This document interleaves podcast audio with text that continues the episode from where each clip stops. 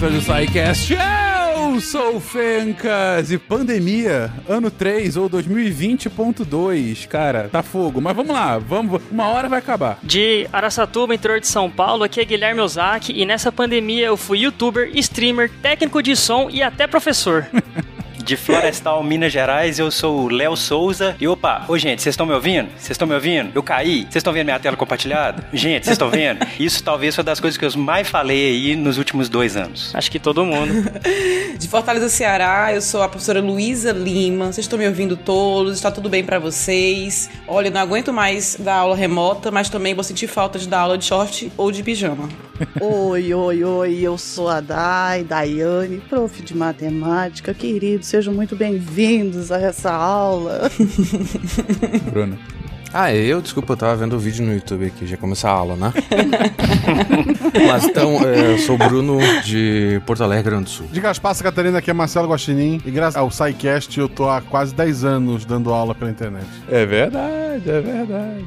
Somos pioneiros. 10 anos? É, foi 2013 que começou? Nossa. No SciCast, exatamente. Você está ouvindo o SciCast, porque a ciência tem que ser divertida. ABC.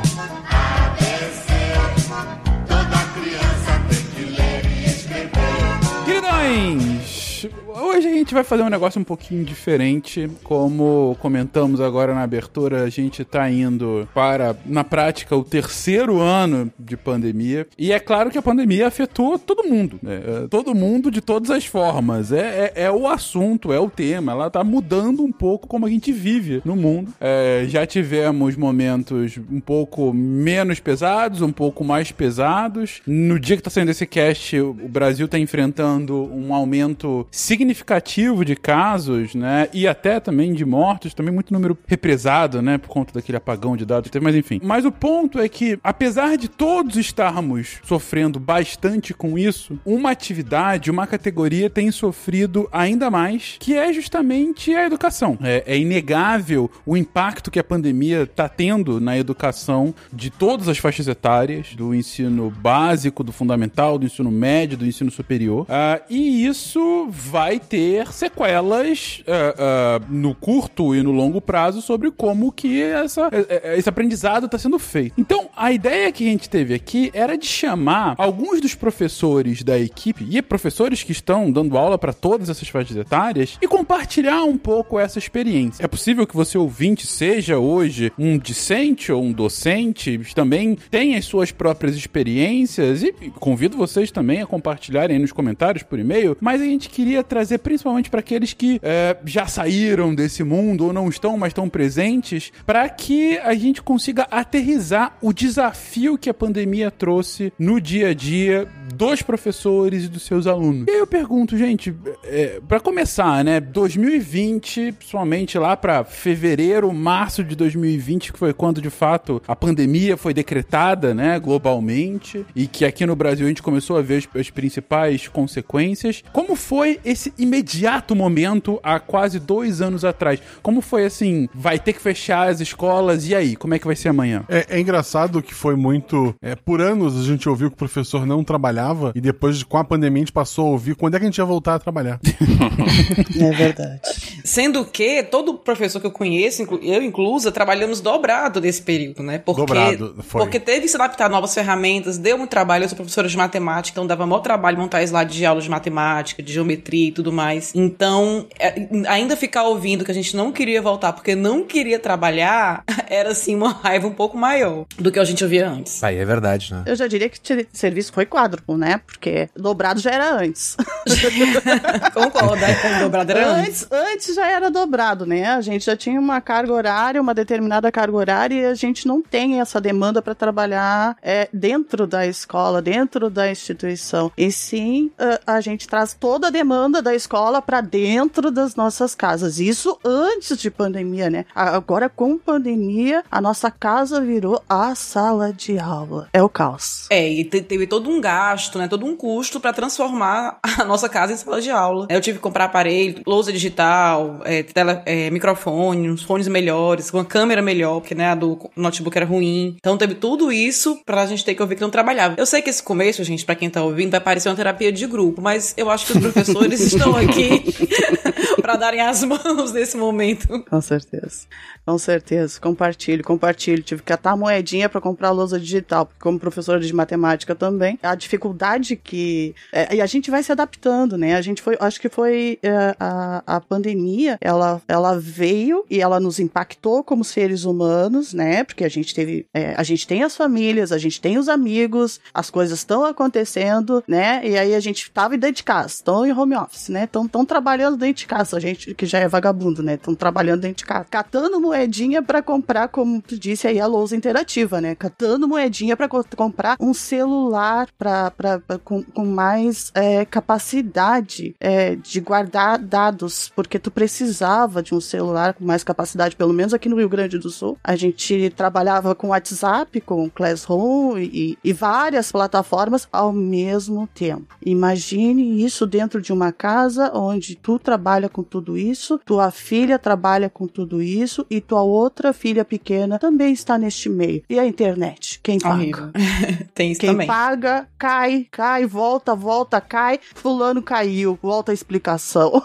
Mas assim, respondendo um pouquinho é, o que o Fencas perguntou, no comecinho foi muito, foi um pouco incerto, né? Aqui em Fortaleza, na minha experiência, por exemplo, aqui a gente parou em março. Acho que dia 16, 17 de março. É, eu dava aula na época uma faculdade particular e em um estadual. E teve todo mundo em casa. A, a estadual demorou mais um pouquinho, mas assim, foi impressionante, porque a faculdade particular que eu dava aula, em uma semana, sabe, comprou uma plataforma, que, que é o Zoom, a gente usava o Zoom, e treinou os professores e se organizou. A gente ficou uma semana parada, depois voltou, já tava dando aula no Zoom, daquele jeito, né? Assim, ainda descobrindo como em alguns momentos. Mas assim, foi tenso para alguns professores, alguns professores não se adaptaram. Teve professor que saiu, tirou licença de estresse, porque não se adaptou aula online. Mas foi um pouco rápido é, essa, essa mudança, né? Foi assim. É, demorou pra gente se adaptar em outras coisas, assim. Entender como é que, que ia funcionar as provas, entender como é que ia funcionar a questão de, sei lá, os alunos vão ligar a câmera ou não vão, qual o jeito mais adequado, qual, qual, qual é o novo, é, é, qual a nova conduta que a gente tem que seguir nessa nova sala de aula. Isso demorou um pouco e acho que foi para todo mundo assim, meio que se adaptando.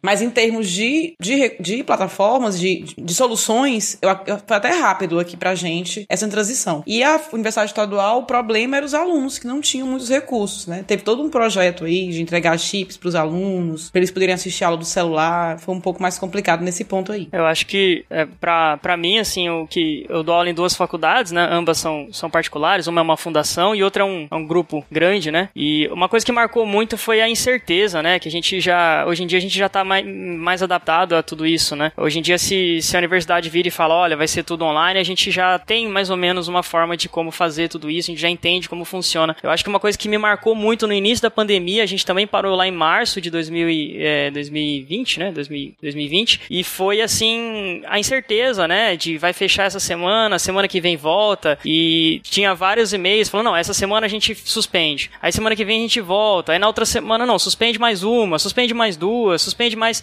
E durante esse processo, a gente teve várias alterações na forma com que a gente estava dando aula também. É, o início foi com, com aulas gravadas, né? A gente gravava as aulas, depois subia em alguma, alguma plataforma para disponibilizar isso para os alunos. Aí depois viu-se que a, a, é, fazendo online, né, ao vivo, seria mais interessante. E aí foi se migrando de uma plataforma para outra, né? É, eu acho que dependeu muito também de instituição para instituição, né? A, a instituição é, maior que eu dou aula, é, houve muita mudança, inclusive no, de semestre para outro foi mudada totalmente a plataforma que a gente utilizava. Na instituição que era menor, seguiu-se com a mesma, então foi um pouco mais tranquilo. Mas mesmo assim, a forma com que a gente dava aula, né, que ele chama de síncrona ou assíncrona, né? A aula a síncrona é aquela que é ao vivo e a assíncrona que é a gravada. Então teve um, um período de transição e um período de muita incerteza do que ia acontecer na próxima semana. E isso, para mim, marcou muito e, e, assim, foi bem complicado lidar com isso, não só por nós, mas também que a gente tinha que dar de alguma forma um apoio para os alunos, mas que na verdade a gente também não sabia o que, que ia acontecer, né? Então foi um período bem complicado, assim, até a gente conseguir se ajustar e até que, que a gente conseguisse entender bem, né, o que, que é essa pandemia, como lidar com esse vírus. Né? Eu como dito ali no início, é, pelo Fencas, eu trabalho numa instituição federal, né? Que tem o ensino médio técnico e o superior. O, o sistema que a gente usa para os alunos ver as notas e tal, ele já é adaptado para lançamento de atividades. É, tinha outro sistema usado para avaliações. Então, para o aluno que já era nosso, foi mais tranquilo. É, com exceção de, de, alguns alunos que não tinham realmente acesso à internet. E daí a gente tentou arrumar computador emprestado, ou na pior das hipóteses, a gente tinha é, imprimia-se as atividades, né? É, e daí entra naquele caso que foi comentado antes do professor ter trabalho dobrado. É, o professor não tinha só que preparar uma aula online, ele tinha que preparar uma aula offline que, que ia ser entregue para um aluno que não ia conseguir conversar com ele. Mas, assim, no geral, para esses alunos foi bem tranquilo. O, o que foi mais problemático foi para aluno novo, é, já de 2020 para 2021, porque o aluno. Muitos alunos fizeram a matrícula pela internet, então chegaram a passar um ano sem pisar no, no campus e tendo que daí eles sim aprenderem a usar o sistema, né? Então eles tiveram uma dificuldade maior. A gente tinha uma turma de, de, de EJA, né? De ProEJA, que era um, é um EJA junto com um curso profissionalizante, que por, pela idade das pessoas, era um pessoal é, que já estava muito tempo fora da escola, que não é muito adaptado à parte da, da informática. A gente acabou tendo uma evasão muito maior do que é o normal é, para esse curso por conta da, da pandemia, né? É, tanto que a gente tem um contato desses alunos, é muito provável que passando a pandemia, é, esse ano talvez, é, muitos deles vão voltar e tentar de novo, né, do, do começo. Mas a maior dificuldade que eu vi mesmo, porque o Instituto, querendo ou não, a gente tem. A gente conseguia arrumar um computador para emprestar para um aluno, a gente tinha chip para ele ter internet. A minha esposa trabalha em Gaspar, né? Uma cidade pequena, e num, num colégio assim que é classe média, classe média baixa, e alguns alunos realmente numa linha é, é, mais de, de, de, pobreza, em que é, não tinha um celular. Tu não, tinha um, tu não, não adiantava dar um chip para aquela família, porque ela não tinha um celular. Ou mesmo, ah, tipo, vamos tentar arrumar um computador, mas eram cinco, seis crianças. Então foi muita questão de, de cópias de, de, documentos, né? De, de atividades que o, os pais iam buscar é, na escola, a coordenadora teve que ir na casa de muita gente, porque às vezes o pai ou a mãe não tinham nem condições de ir até a escola por questão de trabalho, etc e tal, no horário que a escola estaria aberta, né? Então, assim, de, de coisa como no, no, primeiro ano tinha uma aluna que entregava todas as atividades online e de repente ela sumiu. Aí a, a minha esposa acionou a coordenação, foram atrás. No meio de uma pandemia, a casa da menina pegou fogo. E ela perdeu o computador, perdeu tudo. E tipo, como é que tu vai cobrar a atividade dessa menina? E aí acabaram pegando média do primeiro e segundo trimestre, fizeram lá um, um, um bem bolado para essa menina não ser prejudicada, né? Mas assim, é, é, eram várias situações que não era só a Covid, é, eram situações que a gente encontra no dia a dia dos alunos é, que foram amplificadas no meio dessa pandemia, porque tu não tá mais em cima. É, se tem alunos que os pais não estão é, cobrando que eles estudem, se esse aluno não tá indo nem pra escola e não tem ninguém para ver e cobrar desses pais, a coisa acaba piorando. Tem alunos que é, desapareceram, né, no sistema e só quando a coordenadora ia na casa deles ou ameaçava chamar o conselho tutelar, eles voltavam a aparecer. Então, assim, foi uma situação é, complicadíssima. Por um lado, eu vi a minha esposa desesperada, é, com medo da pandemia, né, a gente não botava nem o nariz para fora, e por, por outro, ela, ela se sentia é, incapaz porque ela não podia estar tá lá e conversar com esse aluno e puxar e, e tirar uma dúvida assim, individual. A, as aulas que, que, que, ela dava eram muito mais atividades que ela postava no sistema, né? Que é o Fundamental 2. É, e porque ela não tem, ela não tem a minha desenvoltura, por exemplo, para estar tá falando assim no, no, microfone. Por mais que tenha todo equipamento pro podcast, ela, como professora de português, ela preferia trabalhar muito mais com, com textos e tal. E, e sempre que ela precisava alguma coisa, eu ajudava. Mas assim, é, quando ela finalmente aprendeu tudo que ela tinha pro, pra aula online, aí voltou a presencial. Por enquanto. Outra realidade também é essa da escola pública, né? Eu não, tinha, não tive essa, essa vivência, porque no começo da pandemia eu dava aula numa universidade estadual e não particular. E hoje eu também estou no Instituto Federal, que também é outra realidade, mas na universidade estadual que eu dou aula, eu, eu oriento estágios. Então os meus alunos de estágio estavam acompanhando professores da rede pública de ensino. E, e era assim, não tinha um padrão de como funcionava, né? Que não tinha. Às vezes o aluno, ele, o que acontecia era, o professor criava um grupo no WhatsApp com a sala, os alunos não tinham celular, às vezes era colocava o pai no grupo, né?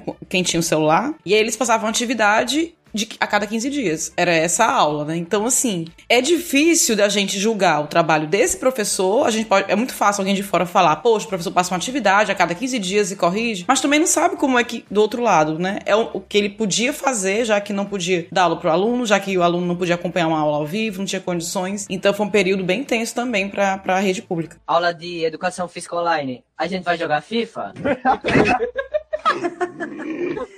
vai depender do A quem trabalha com, com aluno, principalmente fundamental e, e médio é, da rede pública, sabe que deveres para casa, é, se, se tiver valendo nota, é pedir para se incomodar final do ano com o aluno reprovado. Porque a maioria não faz, tá? É isso, não faz. Não é, isso, de, do Brasil de ponta a ponta, a gente, por conta do SciCast, tem os padrinhos, a gente conversa com o pessoal. É, tem um aluno que faz, tem aquele que não precisa, faz. Normalmente aquele que precisa, ele não faz. E imagina que agora toda a aula dele é um, é um dever para casa. Aí você já tá trazendo, Guaxa, o, um outro ponto que eu queria também perguntar para vocês, que é esse desafio principalmente para alunos de ensino fundamental e médio. Porque ensino superior, não é que ensino superior não tenha que ter o mesmo nível de atenção, e imagino que Guilherme e Léo é, é, possam comentar também em cima disso, mas ensino fundamental e médio são pequenas pessoas em formação, né? E, e, e, acaba tendo que ter um outro nível de controle, um outro nível de supervisão do que adultos, né? Que em geral é o, o público-alvo do ensino superior. Bom, eu sou professora de ensino fundamental e médio da rede pública de ensino. O fundamental, eu sou professora do município. Gente, a diferença município e estado é, é, é exorbitante. É, até porque a aula, a, a escola que que, que eu trabalho no, no estado, ela era uma escola central, é uma escola, é uma escola assim com, com grande êxito na qualificar alunos para entrar na universidade nossa aqui, na universidade pública nossa aqui, tanto na pública quanto na privada. Uh, bem renomeada a nossa instituição. Eu quero pontuar assim a diferença, a diferença gigantesca entre o aluno do ensino fundamental com 14 anos no sétimo ano 14, 15, 16, 17 anos no sétimo ano na minha escola da periferia do município e o meu aluno do ensino médio com 14 anos no primeiro ano do ensino médio de uma instituição estadual pública, né? Mas eu reforço que era uma escola central, era uma escola do centro de uma cidade é, aqui no sul, aqui é uma considerada uma cidade é, um pouco acima da média, um pouco grande. A diferença, a diferença é, é gritante É, é a mesma faixa etária, com déficits e com espaços é, intelectuais totalmente é, exorbitantes. É, é, gritante. Meus alunos da instituição municipal, falando de, da, da questão municipal, dos, do ensino fundamental, como se, se começou essa questão, como se fomentou. Cada escola é, pegava uma rede social. É, teve escolas no município que pegaram o Facebook, teve escolas do município que pegaram o WhatsApp. O município contratou uma plataforma forma, mas ela não dava conta de chegar nos alunos, porque periferia, periferia. Quando a gente fala em periferia, a gente fala no social. O aluno não tem nem para comer, o aluno vai comer na escola. Ele vai ter dinheiro para ter um celular. Eu não tinha um celular. Eu, eu, no início, no início, eu comentei que eu tive que comprar um celular. Eu tive que comprar uma, eu tive que catar dinheiro, literalmente assim, né, para comprar uma, uma, uma tela para poder dar a aula. Agora tu imagina Imagina uma família que mora em um cômodo, dois cômodos, três, máximo três cômodos, aonde está acontecendo todo eh, uma situação de pandemia onde as pessoas perderam o emprego, onde perderam familiares, onde perderam a estrutura social, sabe? Onde não tem mais uh, respaldo, não tem mais. É, é, vocês imaginem é, essa criança, essa, esse, esse adolescente. A eu gosto muito de pontuar isso. A diferença de um adolescente, né? Que falaram em classe média a, a diferença do adolescente realmente paupérrimo ali, ó, da, da, periferia ali, pescador, gente, filho de pescador, sabe? É um lugar que, que, que tu, tu fomenta a educação, tu alimenta neles a educação. A gente consegue crescer sim, por mais que tu alimente. Já tá tão intrínseco no lugar, no lugar, no local, é, a questão de não tenho como ir além, este é o meu limite. Quando eu saí deste fundamental com meus 17 anos, porque a gente, eles, eles não podem com 18. Acabou a escola para mim, é, é, tão, é tão gritante isso que te frustra mais ainda. Eu tinha uma dor imensa e eu falo assim, ó, dor física, não era dor, é, é, é dor emocional que vira física, de tu não conseguir chegar no teu aluno da periferia, de tu não conseguir chegar naquele que, poxa, tem que ter a mesma oportunidade e não tem, tem que ter uh, uh, uh, algo, algo tem que se fazer. E a falta de políticas públicas em relação a isso foi gritante, foi gritante, porque o professor estava sem material, a gente estava sem material, a gente não tinha quali qualificação. Eu nunca fui youtuber, eu nunca tive que gravar um, um podcast, eu nunca tive que gravar nada, nada. Eu chegava na minha aula, ai, eu chegava na minha aula, eu digo que a minha aula é o meu sagrado. Eu chegava na minha aula e dava minha aula de matemática e dava minha aula de inteligência emocional e dava me trazia o meu aluno para mim. Como que eu faço isso para um aluno que não tem, não tem, não tem como chegar? E eu falo dos mais carentes mesmo, porque os outros eu da outra escola eu ainda conseguia, que era uma plataforma melhor, era via meeting. Então eu introduzi inteligência emocional no começo, já engajava conteúdo, o, o linkava com, com o conceito que eu estava falando de inteligência emocional e ia digo, então, matematicamente falando, já linkava com o conceito e aí e eles e aí eu consegui o engajamento, mas é diferente, é diferente, uma, uma, uma coisa mais é, classe média, vamos dizer, porque eu nem sei se existe mais classe média, né? Eu acho que existe, na real, acho que somos todos pobres agora. Uh, vamos uh, um pouquinho, um nível uh, de, de remuneração um pouquinho mais elevada, né? Uma família um pouquinho mais, entre aspas, estruturada, porque todas as famílias se desestruturaram. O estado é de pandemia, é mundial, não, não teve ninguém que, que, que ficou sem o coração na mão. Aliás, o medo generalizou. E o medo tá generalizado de novo, né? Então, quando se fala no aluno, no aluno, eu, eu, eu, eu vejo mais esse, esse, os meus, os, os da periferia, sabe? Sabe aquela música, Deus olhar e o povo da periferia? É bem isso, é bem isso. A gente vê na hora das catástrofes, na hora desse desespero, sabe? Dessa coisa, que eles ficam totalmente, ah, a Deus dará. A deriva, a deriva. Assim, ó, eu sei que é para falar do professor, mas como professor e amando a minha profissão há 23 anos, quase 24 anos de profissão, e tendo, assim, ó, e eu falo com muito orgulho que eu amo o que eu faço, eu amo a educação base, eu adoro a educação base, eu gosto do base, eu gosto de formar, eu gosto de formar a criança, levar ela, entregar nas mãos, mas entregar pronta para a instituição superior, sabe? É disso, é isso que me fomenta. E, uh, eu sei que era para falar de professor, mas não tem como falar de professor se tu não falar do teu foco. Não existe professor sem o aluno, não existe. A gente se sentiu vazio, eu me senti vazia na, no município, né? Ressalto, no ensino fundamental, me senti, ai, impotente, com dor física. A dor se tornou física. Não, perfeito, assim, eu acho é, interessante pontuar, por ser interior aqui, Gaspar, e por ter uma estrutura de, de, de instituição federal, né? A gente conseguiu. A prefeitura aqui dava cesta básica para os alunos. Então, o aluno ele aparecia na escola para buscar as atividades porque a família ia, né? É, muitas vezes porque tinha uma cesta básica também esperando para eles pegarem. E na instituição federal também conseguiu uma verba lá. É, não chegava a ser uma cesta básica, mas a gente tem alunos que entram pela ação afirmativa de baixa renda, né? Então são alunos que realmente precisam é, de, de, de, um auxílio. Então é, acabou que, pelo menos nas instituições que eu tenho contato, é, houve um, uma preocupação com, essa parte, né? É, justamente, né? A gente estava dando pão para poder dar o alimento intelectual. Mas e aí, como tu dá o alimento intelectual? Eles já não tem, não tem como tu chegar, era via WhatsApp, tá? O município aqui. Gente, a gente largava o conteúdo na segunda, disponibilizava no grupo de WhatsApp. Eu fiz um grupo separado para botar pequenos vídeos, porque foi o máximo que eu consegui fazer com eles. Pequenos vídeos. E aí tu olhava o grupo assim, era a tia que tava com o celular trabalhando trabalhando, o aluno ia ver o, o não sei que lá, não sei quando, e não entrava,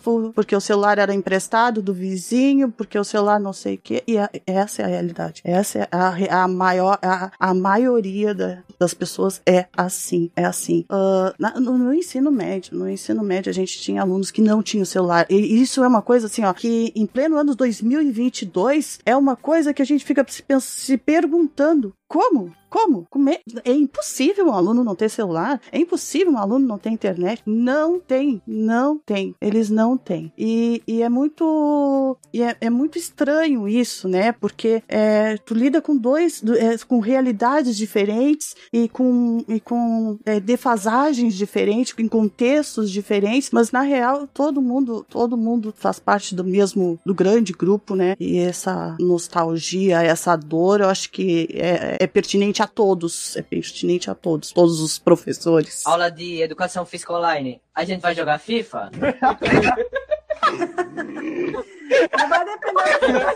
Interessante esse, essa contextualização que você dá, uh, principalmente dessa, dessa distância, né? Eu acho que, que, que fica claro aí que um ponto muito fundamental para você como professora foi essa distância, foi a ausência do aluno. Claro, como isso vai afetar o aprendizado dele, mas também como isso afeta o próprio professor. E, e é isso que eu queria perguntar também dos demais. Além das dificuldades técnicas e tecnológicas que a própria Luísa comentou, comentou também já, né, de, de ter que se adequar. A Dai também falou agora da, da, necessidade de comprar um celular, que não era algo que, que tinha antes e tal. Mas é, como foi para o professor ter que adequar a sua metodologia de trabalho? Porque a tecnologia é o é a ferramenta. É como que a mensagem vai chegar neles. Mas mais importante é o conteúdo que vocês vão passar. E uma coisa é você tá lá na frente do aluno, não tá prestando atenção, joga um giz na testa deles. É. Agora. Não, não faça isso. Outra coisa é o cara tá ali, né? Do, do outro lado da cidade, atrás de uma câmera, pode desligar a câmera. Não sei nem se ele tá lá mesmo ou se só tá ali online, enfim. Se ele tá com conexão ou não, porque tem todas essas questões também de dificuldade de conexão, que a Dai pontuou agora há pouco. Mas e, e aí, gente, como é que foi nesse, principalmente nesse início, nesse, nesse vai não vai ainda, né? Como vocês comentaram, o próprio Guilherme comentou. Ah, ele tava me adequando e aí voltou atrás. O, o, o Guacha falou, quando a Berta tava se adequando e aí voltou atrás. Como é que foi esse adequar metodológico para vocês, gente? Eu primeiro, não, um disclaimer, eu não dei aula no, no, primeiro um ano de pandemia, então em 2020 eu não tava no colégio, mas em 2021, quando eu comecei a dar aula de novo, é, no início do ano a gente ainda tava tendo aula online, né? E eu vi todos os meus amigos professores arrancando os cabelos ao longo do ano anterior inteiro, né? E eu tava feliz que não tinha passado por isso. Meio infeliz porque eu tava desempregado, mas. Mas foi no primeiro trimestre do ano, eu pensei, nossa, eu sou, sou muito bom nisso. Eu sou, sou um professor foda mesmo. Porque eu consegui dar tanto conteúdo. Eu nunca tinha em um trimestre conseguido cobrir tanto conteúdo. Eu pensei, nossa, olha só, pessoas, tudo, todo mundo reclamando de da aula EAD. Tudo bem, dá. É realmente, é estressante, dá muito trabalho. Só que eu, nossa, progredia um monte. Só que eu progredia porque ninguém me. ninguém perguntava nada. Uh, eu não, não tinha como, como reforçar aquilo. Eu vi, no, quando a gente tá no presencial, a gente olha ali, ó, oh, tem o fulano tá olhando com cara de. Desespero. Dá pra, Exato, dá pra ver, tá dá pra ver essa cara. dá pra ver. E daí eu, tá, vou, vou tentar explicar de novo, vou mudar a explicação. Só que no, no EAD, tu, a gente sempre combinava que os alunos ligassem a câmera, mas sempre, depend, claro, dependia da turma, mas tinha um ou dois alunos que ligavam, que eles eram os, os nerds que queriam me agradar. Era aquele que não precisava ter ligado. Exatamente. O, o resto, os outros 39 da sala, ninguém nem tchum, sabe? A, responde a chamada e eu nunca mais ouvi falar. Então, no fim do trimestre foi quando eu, eu computei todas as, as notas e, e, fui vendo que todo mundo tinha ido terrivelmente mal numa coisa que eu pensei que todo mundo ia bem. Eu pensei, opa, eu acho que essas minhas aulas não estão não sendo tão boas mesmo. Então, eu tive que reformular bastante coisa. Que bom que a gente voltou pro presencial. Na verdade, foi o híbrido, que é outra, é a coisa mais, é mais, é mais terrível ainda do que o EAD eu acho. E foi, foi um baque para mim, né? Porque, como a Daiane falou, é esse contato que a gente tem na sala de aula é, nossa, é a coisa mais importante que tem para dar aula, eu acho, né? É física ou física e matemática, Bruno? Física, contato físico. Não, não, não. disciplina, disciplina. disciplina, no caso, da pergunta. É, aula, aula de física, aula de física. É essa interação que ele falou, né? Essa interação é fundamental pro processo de socialização, né, gente? E depois eu, eu fui descobrindo, né, os, com meu meus, meus contatos que os alunos tinham entravam na aula e paralelo à aula, a gente usava um, uma plataforma e paralelo à aula eles abriam uma sala no Discord e ficavam conversando entre si. Então é, é o, o, próximo nível disso. Causando de... Discord, né? Exatamente, usando o Discord pra, pra fazer aquela a turma do fundão ficar fundão EAD, é, né? É bem. E, e eu super entendo porque antes o Fencas falou que é, o ensino superior é, é, é, diferente, pode ser não sei o que, são adultos. Então, ano passado eu fiz umas cadeiras de mestrado, né? Pra, como aluno, eu sendo aluno, e então é um mestrado numa coisa que eu escolhi, cadeiras que eu escolhi, que não são não eram obrigatórias nesse caso. E tu Com... que criou a sala do Discord. não, mas é tipo isso. Então, enquanto a professora tava falando, eu acabava pensando ali, ah, mas o que que é isso que ela falou? Eu abria ali uma aba no Google, daí da aba do Google eu abria o WhatsApp que tava não sei o que, daí eu, sabe, tava vendo sobre, lendo sobre gansos canadenses no, no, na Wikipédia e daí eu, ah, cinco minutos depois eu ouvi, ah, ela tá, tô, tô na aula mesmo, né? Daí eu voltava a prestar atenção. Eu, que gosto daquele, daquele assunto, né? Que tem interesse. Imagina pros adolescentes. Isso é, ah, eu, eu fico com muita pena deles. Tendo pena de mim também, mas mais pena deles ainda. Só um, um adendo, quem quiser saber sobre gansos canadenses, tem o Malta, né? Que é um especialista. não. Por enquanto não, né? Queria só comentar aqui que você é, tá comentando ainda do início ali da 2020, ali, março. Eu, eu lembro da data também, Luísa. Aqui foi 16 de março. Essa data vai ficar bem na minha cabeça. É, e eu, eu, eu entendo também o que a Daiane falou com relação tanto, e o Bruno, né, com relação tanto ao distanciamento físico ali e até esse abismo tecnológico que, tá, eu dou aula só no superior. É, é, eu vou chegar lá na, na, minha metodologia ainda, como é que mudou e tal, mas é, eu acompanhei algumas pessoas, é, parentes, assim, que tinham aula, uh, galera com 12 anos, 13 anos e tal, que tinha aula tanto em escolas muito boas, em geral particulares, assim, que tinham mais é, grana, e galera que, que tinha menos acesso. E é, é gritante a diferença, é, é gritante a diferença, assim, enquanto muita gente a aula era só no WhatsApp, por texto ali, e não é por falta de esforço de ambas as partes ali, né? Tanto de quem tá estudando quanto quem tá tentando lecionar. A galera tava botando um esforço muito grande, mas não tinha, uh, não tinha como uh, ter o acesso ao conteúdo. Isso é realmente é muito gritante a diferença. E o pessoal de uma escola melhor, também não tô culpando ninguém, não, né? Não é isso, não. Só tô contando o que eu vi. Não é tão científico isso, mas só o que eu tô contando que eu vi, né? A galera que tinha mais acesso tinha aula todo dia, aula mesmo ao vivo, com várias simulações, com várias plataformas e tal. É, é, é muito gritante a diferença. E essa diferença é, acabava que chegava até também no superior. Aí falando da, do inicim lá, né? Pô, eu dou aula de física. Eu nunca tinha feito um slide na minha vida. Minha aula era, era puramente no quadro. Eu ia pro quadro e dava meu show lá. Era meu, meu stand-up. A minha meu... também. A, é, é, era isso. A Daiane falou uma, uma expressão sobre a aula. Repete, por favor, Daiane, que era seu, seu santuário, alguma coisa assim. Você, esqueci. Ai, a, aula, a sala de aula é meu sagrado, gente. É seu sagrado. É eu adorei isso. Sagrado. Adorei. Eu, eu, eu, chamava de meu stand-up. É ali que eu dou meu show. Eu dou meu show ali. É, é mas eu começo a chamar de sagrado, é. fica mais sério. Stand-up, é. a galera pode achar que é zoeira. Eu, eu chamava de minha cachaça. Aí eu, eu nunca tinha feito um slide. E, e eu, na, na, minha inocência, assim, na ingenuidade da época, eu achei que ia durar três meses. Eu falei assim, não, moçada, isso aqui vai durar três meses só, velho. Vamos... Aí eu tinha uma, eu tinha uma turma que era seis, oito estudantes por aí, que era a turma mais avançada de física, a galera vai ficando para trás. Era de introdução à quântica. Aí eu virei pra galera e falei, ó, oh, moçada, vou fazer o seguinte, eu vou levar meu quadro da minha sala. Eu tinha um quadro na minha sala, no meu gabinete. Vou levar para casa, vou prender ele aqui. Tá até o, o, o, o preguinho que eu prendi ele ali. Eu tô olhando pra ele aqui, eu tô, fico até emocionado de lembrar. Mas aí, aí eu preguei o quadro na parede, eu gravei. Eu falei, ó, vou gravar as aulas, botar no YouTube e a gente vai discutindo no WhatsApp as coisas. E foi indo. Porque eu falei assim, ah, tá, vai ficar três meses parado? A gente adianta esses três meses, quando voltar, a gente, a gente já vai terminar antes, vocês vão ter mais tempo para outras disciplinas. Ótima ideia, né? Estratégia linda.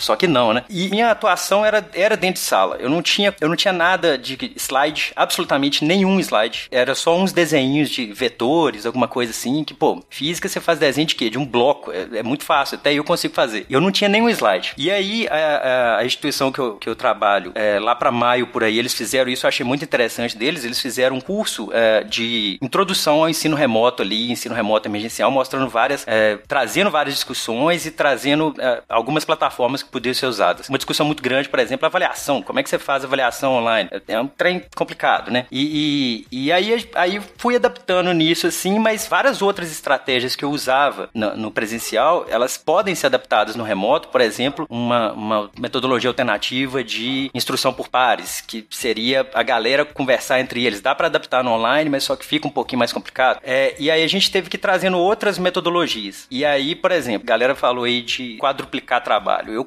eu, eu discordo, porque talvez é mais que isso, que é uma coisa bizarra, o tanto que, que amplificou. Dentre alguns outros privilégios que eu tenho, por exemplo, de, de serviço e tal, mas a questão de trabalho é uma coisa absurda o tanto que aumentou. E em geral a galera tem visto isso, a galera do meu convívio, ou eles viram isso, ou eles mentem para mim e falam que de fato estão vendo que, que de fato aumentou o trabalho. É, mas aí a gente mudou dessa forma. Hoje, hoje minha metodologia tem sido é, vídeos, e aí voltando no, assunto que a Daiane falou, não é? Tem estudante meu que tem computador, tem estudante que assiste só no celular. Já é uma diferença gritante para assistir aula, assistir um vídeo é, no YouTube. Então é, é, Aí a metodologia teve que virar do avesso. E, e é, é, essa diferença que ela é sim mais agravada no, no fundamental, no, no para crianças, então deve ser mais ainda, mas para no fundamental médio, ela também existe no superior, talvez menos, mas ela também existe. Eu só queria deixar esse desabafozinho aí do início, que, que a, a, ideia foi essa, a gente foi jogado dentro de um home office, né? A, a ideia é essa. Aí isso está sendo difícil pra gente e para estudantes também. E, eles estão tendo uma dificuldade enorme também de, de, de cansaço e tudo mais. Ah, e é bom lembrar que o pessoal, ah, slide é uma coisa tão, tão simples, né? O, lembrando que o slide na física, ele é mais complicado porque ele tem que ser redondo e ficar no vácuo.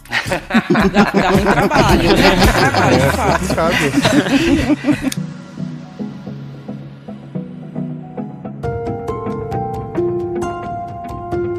É, o Léo falou ensino remoto e é bom deixar claro que existe uma diferença aí entre EAD e ensino remoto, né? Não é porque a gente dá aula pelo computador que é EAD. Inclusive, eu dou aula, eu dou aula EAD num projeto que existe da Universidade Aberta do Brasil, não sei se vocês conhecem, a UAB, que leva o ensino superior para cidades do interior onde não existe um campus físico, né? Então, aqui, por exemplo, temos a Universidade Estadual do Ceará, que abre curso superior no, no interior e é totalmente EAD. Aí sim, onde o aluno é responsável pelo, pelo seu estudo, digamos digamos assim. A gente deixa lá material, deixa vídeos, tem encontros pontuais. E o que a gente estava fazendo aqui, pelo, pela fala de, né, de todos, dando aula é, é, através de alguma plataforma, seja Classroom ou Zoom, alguma coisa, é o que a gente chama de ensino remoto. Tá tendo a aula mesmo, né? Não é bem o EAD. A gente popularizou, chama de EAD, mas não é bem o EAD. E é, só pra falar um pouquinho da fala da Daiane, é engraçado, não é engra engraçado de ser engraçado, né? Só curioso que ninguém, a gente não tá no mesmo barco. Né? As pessoas falam, ah, estamos todos no mesmo barco. Não, né? Tem, tem aqueles que estão em barcos piores. Então, de, da mesma forma que para alguns alunos é, houve algum lado positivo, porque tem um lado positivo do ensino remoto, né? Os meus alunos, por exemplo, eles falam muito que adoram poder é, ver a aula gravada depois, porque né, vai tirar uma dúvida, tem aula gravada, a gente tem aula síncrona, mas eu deixo sempre o vídeo da aula depois, meus alunos adoram. É, tem, usando uma plataforma, a gente deixa lá organizadinho, né? Slide, eu, por exemplo, né, coloco slide, vídeo da aula, material extra, se tiver, o lista de exercícios.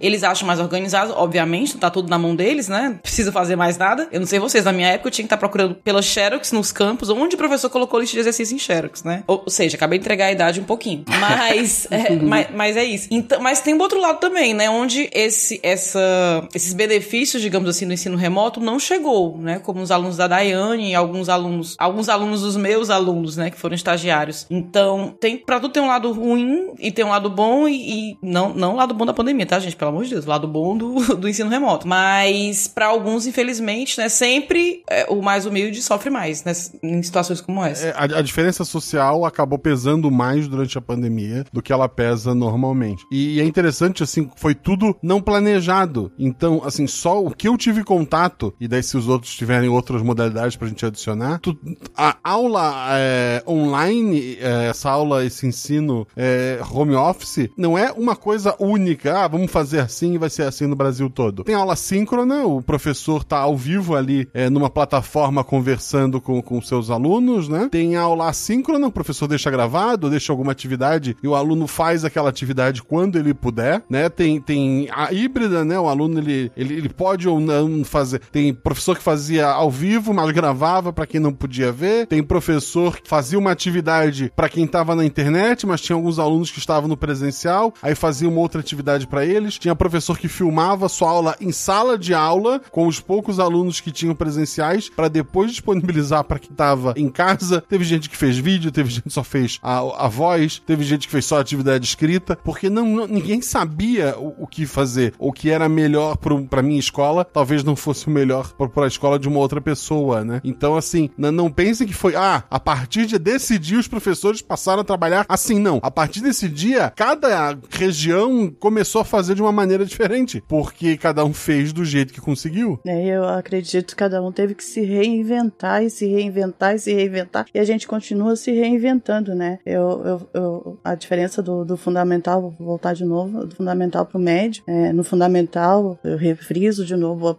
eu, gosto de frisar que era a mesma idade do médio, né? Porque devido às, às condições socioeconômicas e tudo. Uh, no fundamental eu tive que, que reformular minha aula, né? Como eu disse, segunda-feira a gente tinha que largar a aula no WhatsApp, largar a aula na escola e, e era em documento, né? E era em, em Word. E aí mandava para a escola um e-mail na quinta-feira anterior, só que segunda eu largava a aula no WhatsApp. Na quarta, os alunos iam para tirar dúvida, não chegava dúvidas. Na sexta, é, eles tinham que devolver a atividade. Tu estava sabendo que era um Ctrl-C, um Ctrl-V naquelas atividades, as mínimas que chegavam pra gente na sexta-feira. Aí, município, ensino fundamental.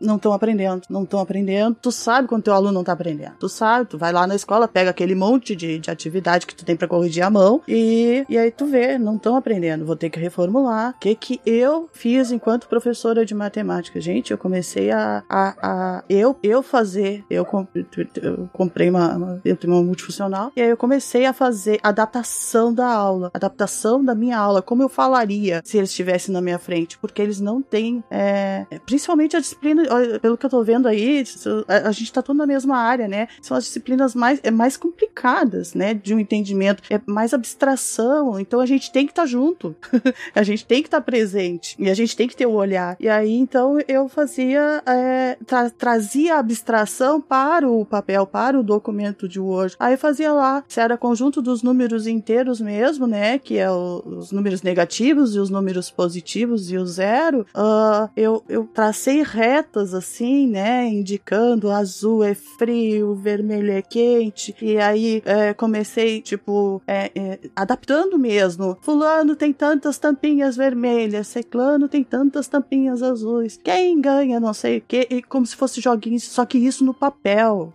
no papel. Uh, do, o, o, elevador, né? Elevador, meus alunos nem conhecem elevador, então eu tinha, eu tinha que adaptar, adaptar a sala de aula, adaptar a aula, adaptar no papel. Então não era uma coisa escrita. Eu falava em tampinha, não era uma coisa escrita, não, não era uma coisa ali no, no dia a dia. Eu falava em tampinha, não. Eu, eu pegava, fazia a bolinha no Word, pintava a bolinha de vermelho, fazia outra bolinha, pintava de azul e mandava para poder introduzir uma coisa. Tinha número número negativo, o que, que a professora tá rachando, né? E aí comecei tudo inverso. Comecei problematizando, problematizando, trazendo situação problema. Agora a gente é dono de um comércio. E eu vou comprar com vocês e, e inverter, sabe? Adaptar, a adaptação da, da aula, eu tive que ser totalmente o inverso do que eu chegar na sala de aula, é, contextualizar com eles numa aula super dinâmica, super confortável, que seria o presencial, e a gente já lascar ali continho, já lascar ali problema junto e já interagir junto. Gente, uma, uma coisa que eu dou assim, ó, em, em cinco aulas, cinco, seis aulas, e que eles aprendem perfeitamente. Ai, foi, foi, um, foi um caos, porque foi assim, ó, seis meses eu explicando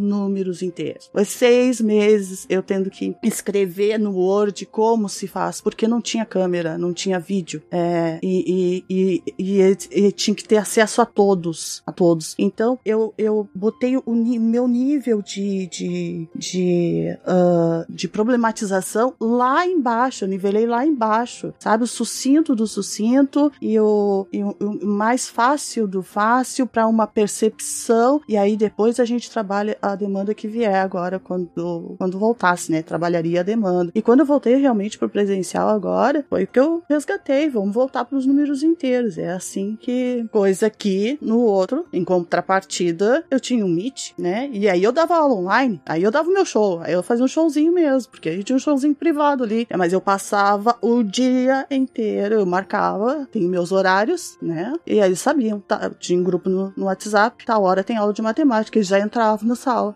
Estadual, estadual, primeiro ano do ensino médio. Já entravam na sala, entravam na sala, como se trabalha um aluno, né, que ele abra a câmera para ti. Que função?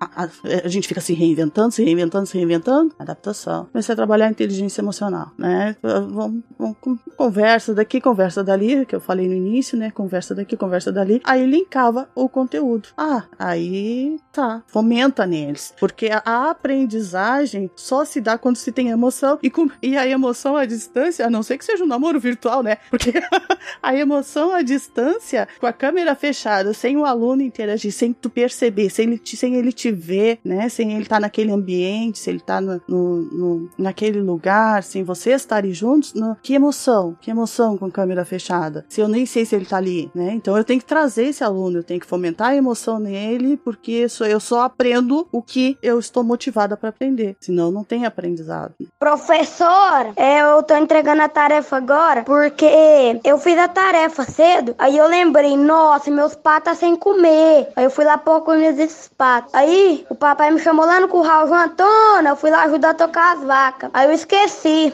Aí eu tava mexendo com eles. Aí eu fui correr atrás de uma galinha, eu lembrei da senhora. Aí eu vim aqui tirar a foto. O que me leva a duas perguntas para vocês ainda, e, e, ainda nessa questão de, de necessidade de adaptação para esse novo momento e para essa incerteza. A primeira é justamente o como lidar com o emocional do aluno, porque vocês estão passando por todo esse, esse problema, mas como comentaram agora há pouco, é, vocês foram pro home office, mas os alunos também foram, e, e enfim, eles estão tendo que se adaptar, e, e alguns com muito menos condição de se adaptar do que outros. Condição tecnológica, condição financeira, uma condição social, que seja. Então, vai ter gente mais apta a fazer uma, uma, uma transição rápida e outros que não conseguem fazer a transição. O como, qual é o qual tem sido para vocês esse, o papel do professor para puxar ele pela mão e não, mas eu preciso passar essa matéria. É importante que você entenda isso aqui. É, é meu dever e enquanto há uma pandemia rolando. E essa seria a minha primeira dúvida. E a segunda, de ordem um pouco mais prática, é avaliação, gente. A gente já teve agora dois ciclos completos, né? A gente, eu até tava comentando aqui com a minha esposa um dia desses, quando a gente viu que o negócio não ia melhorar ainda esse ano, quando veio o Omicron e tudo mais, falando, cara, se isso não melhorar é, até o final de 2022, é possível que a gente tenha uma geração que tenha passado pelo ensino médio sem nunca ter pisado na escola, ou tendo o ensino híbrido, né? E, e como é que foi feita a avaliação dessas pessoas para saber se de fato elas aprenderam toda a disciplina? Tá sendo tranquilo dar essas avaliações? A, a avaliação também tá tendo que ser é, é, adaptada? Não, claro que tem, tá tendo que ser, mas em que sentido? E vocês estão vendo uma diferença grande, não só no resultado, como o Bruno já colocou aqui, mas até no formato e como isso está sendo recebido pelo aluno? A questão da avaliação é algo que, assim, eu, ela precisa ser reinventada faz tempo.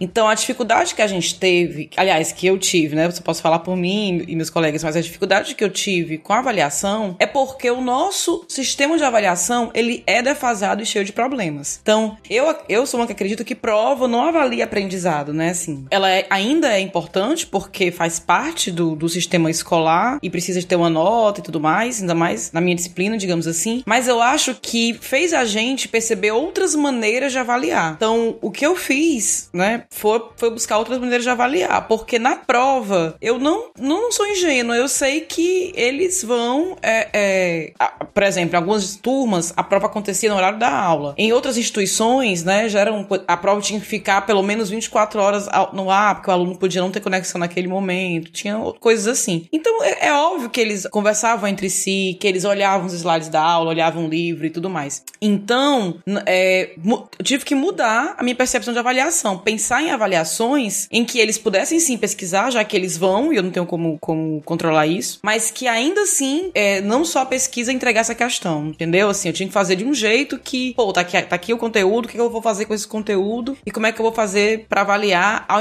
além de colocar outros métodos de avaliação, outras atividades que não fosse só a prova. E aí acho que dá um, dá um outro sidecast a gente falar só de avaliação, né? Porque eu acho que, que nós, eu, acho, eu acho que a nossa avaliação hoje, ela avalia muito para trás, né? Por que, que a gente faz uma avaliação? Quando a gente participa de um evento, de uma palestra, sei lá, às vezes tem uma avaliação no final. Por que, que as pessoas fazem isso? Fazem isso para melhorar o próximo. E na escola e faculdade e tudo mais, a gente tá avaliando para trás. Sabe, o aluno passou aquele primeiro bimestre, fez uma prova parcial, poxa, o aluno tirou um dois, hein? aprendeu nada, né? Que pena, vamos pro próximo conteúdo. Não, não, não tem aquilo de parar. Olha, se a minha turma tá mal nesse conteúdo, vamos parar e voltar. Não dá tempo, é muito conteúdo. Então a nossa avaliação hoje é isso, avalia para trás e não e não para frente. Não serve, né, pra, pra gente melhorar o ensino, e sim para apenas é, premiar ou punir um aluno, dependendo de como é que seja. Então acho que a avaliação foi isso. As ferramentas que eu usei, acho que todo mundo usou, ou foi formulário do Google, ou da Microsoft, ou coloquei lá no Google Classroom e eles faziam quiz, enfim. Mas eu pensei em, na minha parte de matemática, eu pensei em outras coisas, né? Às vezes eu passava assim, é, distribuía para alunos diferentes, é, teoremas diferentes para eles demonstrarem, tive que pensar em outras coisas. E eu acho, só para né, passar para falar para outra pessoa, para o aluno conseguir aprender no meio disso tudo, é, a gente falou, falou muito de, de, se reinventar e tudo mais. Eu ainda não vou ter o ensino presencial, estamos nos preparando para voltar agora, né? No Instituto Federal onde eu dou aula, a gente está se preparando para voltar. Tá, tá muito confuso ainda, porque eu, por exemplo, essa semana teve encontro pedagógico eu não fui porque eu tô com sintomas de gripe. Então tá todo mundo meio com medo de voltar, né? Eu tô morrendo de medo de voltar, já que eu passei dois anos, literalmente, trabalhando de casa. Mas eu acho que pro aluno que realmente quis e que teve condições, eu acho que deu para aprender no meio disso tudo, dependendo, né, como eu falei, das condições que ele tinha para ter o acesso e do interesse, porque eu, pelo menos, falando por mim, dei muito material é, é, para ele estudar e tinha aula online e tudo mais. Mas é uma realidade que muitos alunos realmente não aprenderam. É, a Daiane falando do trabalho dela aqui, da dificuldade que foi para ensinar, né, o Word e tudo, é muito admirável, mas a gente sabe que, que o aluno, é da dificuldade do aluno, assim, é. E é uma pena que nem todo mundo possa tirar um aproveitamento disso, né? Realmente a sala de aula faz falta, mas eu acho que a educação tem muito a mudar com essa nova descoberta aí do ensino híbrido. É, já existia uma, uma vertente antes, né, que falava do flipped classroom, acho que já viram falar, né? Que é mais ou menos o que o Léo tava fazendo, que era colocar a teoria em vídeo e na sala de aula ser só prática ou tirar dúvida. E isso já funciona bastante. Então talvez é, a gente aprenda novos, novos métodos dar aula, mesmo que a gente volte. Mesmo não, né? Quando. Isso tem que acabar um, um dia, espero. Quando voltarmos presencialmente é, de vez. Ai, tem tanto pra desabafar.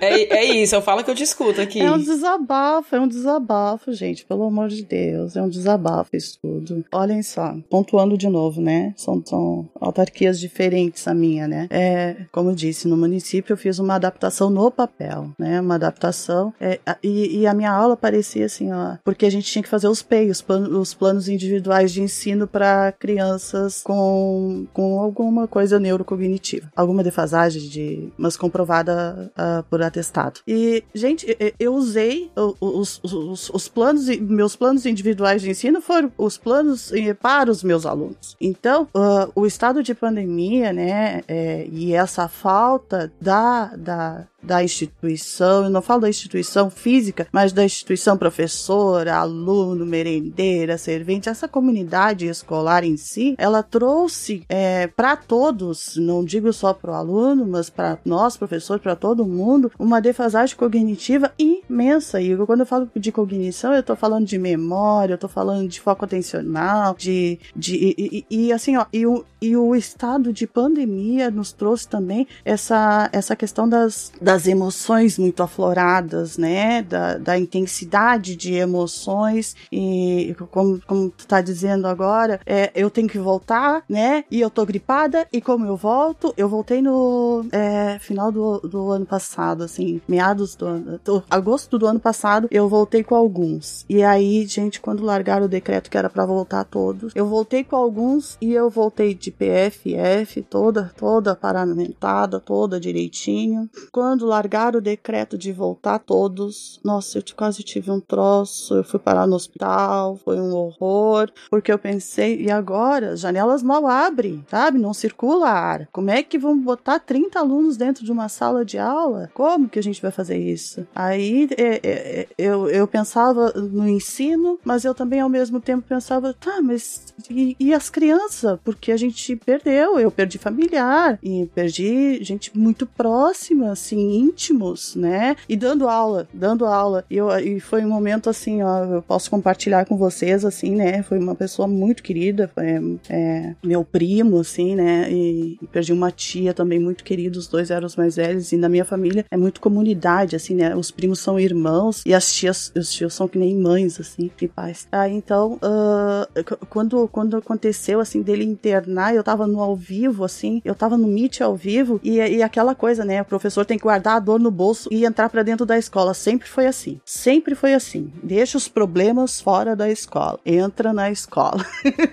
Se torna outra pessoa, entra num personagem. E aí eu falei para eles, gente, eu preciso. É... Aí eu, gente, eu tenho, que, eu tenho que ser sincera com vocês. Acabei de receber a mensagem. Meu primo tá entrando na UTI, né? Uh, eu vou tomar um pouquinho d'água. Aí veio a minha filha, né? Me trouxe um pouco d'água. Eu não desliguei o Meet e eles começaram a ligar as câmeras, gente. É, é, os que estavam com as câmeras desligadas, eu tinha acho que uns 20 e poucos alunos na, no, nessa aula, e eles começaram a ligar um por um as câmeras, assim, e começaram a escrever no chat, no, no chat né? Uh, vai dar tudo certo, professora. Professora, a gente tá aqui contigo, como tu disse para nós, vamos fazer desse limão uma limonada, né? Porque eu sempre eu disse pra eles, tudo sempre passa, como tu disse para nós, tudo sempre passa, tudo sempre passa, né? E, e eu, todos os, todas as, as, as atividades, eu sempre colocava, né? Pessoal, vai dar certo, tudo sempre passa, é uma fase. E é, é muito interessante e ao mesmo tempo tão louco isso, porque tu tá dentro da tua casa, né? Com as tuas, com teus filhos, tu traz o teu serviço para dentro da tua casa, então tu já não tem mais o espaço casa, né? Eu não tenho um escritório, tá? Eu sou, como eu disse, professora de, de, de do básico. Então eu, a minha aula era na, na cozinha, numa paredezinha, num pedaço de parede da cozinha ali. Aí tu, tu, tu te limita, tu limita a tua família para não fazer barulho e, e, e para te poder atender horas a fio de aula online, uh, que era no caso do ensino médio na, na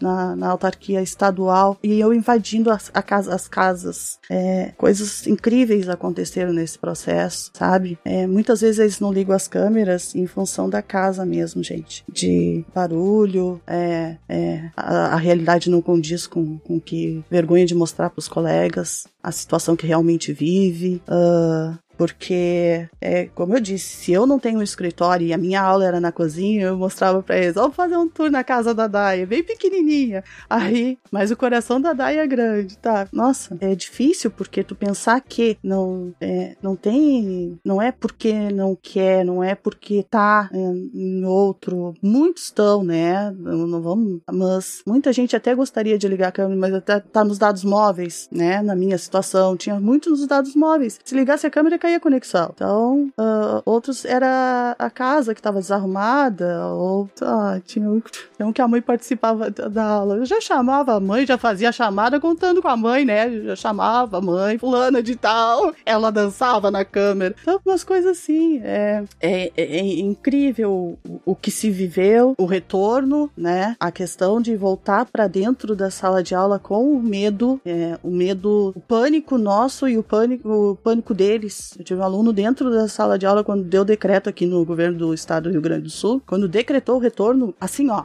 da noite pro dia, quando ele decretou o retorno, eu tive um aluno que ele queria tirar a máscara a todo custo de dentro da sala de aula, porque ele tava se sentindo mal, e aí botei uma musiquinha, vamos fazer um relaxamento, gente, vamos relaxar, vamos se centrar, tá tudo bem, vai ficar tudo bem, meu amor, e vamos se centrar todo mundo, né? Baixe, fecha os olhos, aquela coisa, porque, gente, tu querendo ou não, tu vai ter que acabar fazendo outras coisas coisa. Eu, tu vai procurando outros artifícios, né? Eu, eu acho. Eu acho não, Luísa. Eu acredito que. É, eu dou até como sugestão para os colegas aí que não voltaram no presencial, mas eu ensinei para meus alunos também, e é uma coisa que eu, que eu gosto, porque as emoções ficam muito, muito instáveis. A gente fica muito instável quando a gente retorna. É, a meditação, essa coisa assim, da, de, uma, de uma coisa que te centre, qualquer coisa que te centre, sabe? Usar alguma coisa que te relaxe. Às vezes eu tava sem pique para dar aula, eu mostrei para eles, eu disse, gente, eu tenho uma playlist que me dá um pique. Aí então, eu usava a playlist um pouquinho antes da minha aula e ia lá e dava o aulão no Meet, né? Mas para quem não voltou para o presencial, eu vou, eu,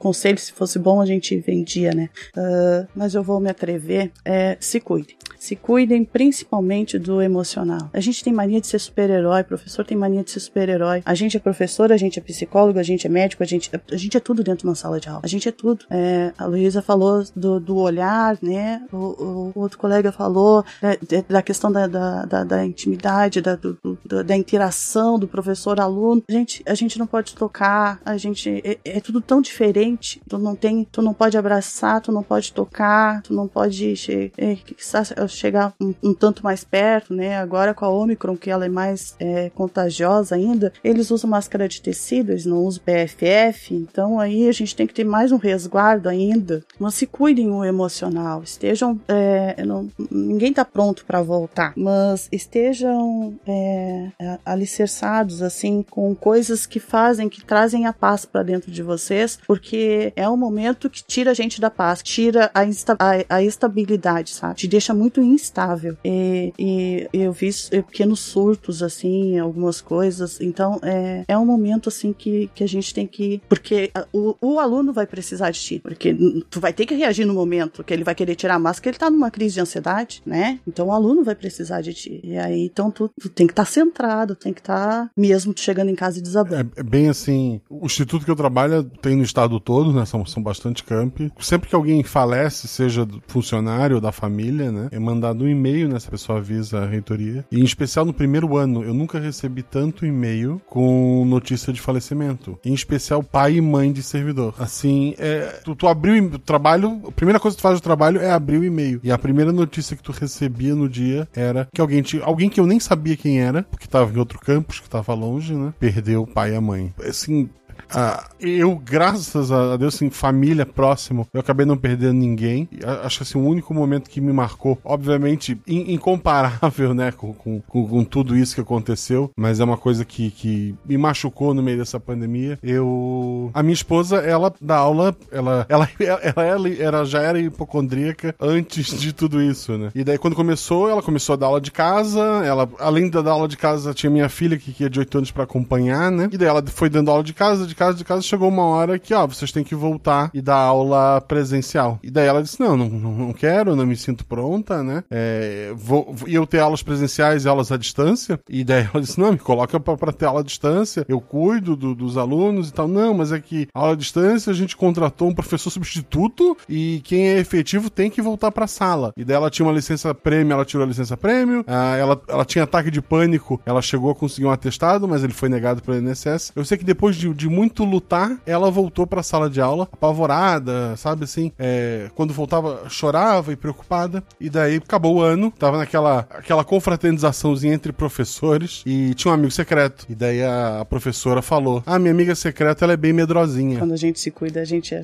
a gente é taxada disso. Medro... De chata. Ah, eu sou muito chata porque recuso alguns convites. Eu sou chata. O pessoal tomava café tudo numa mesa e a Beta ficava do lado de fora. A Beta usava máscara o tempo todo e, e ela é medrosinha. E... Bem isso.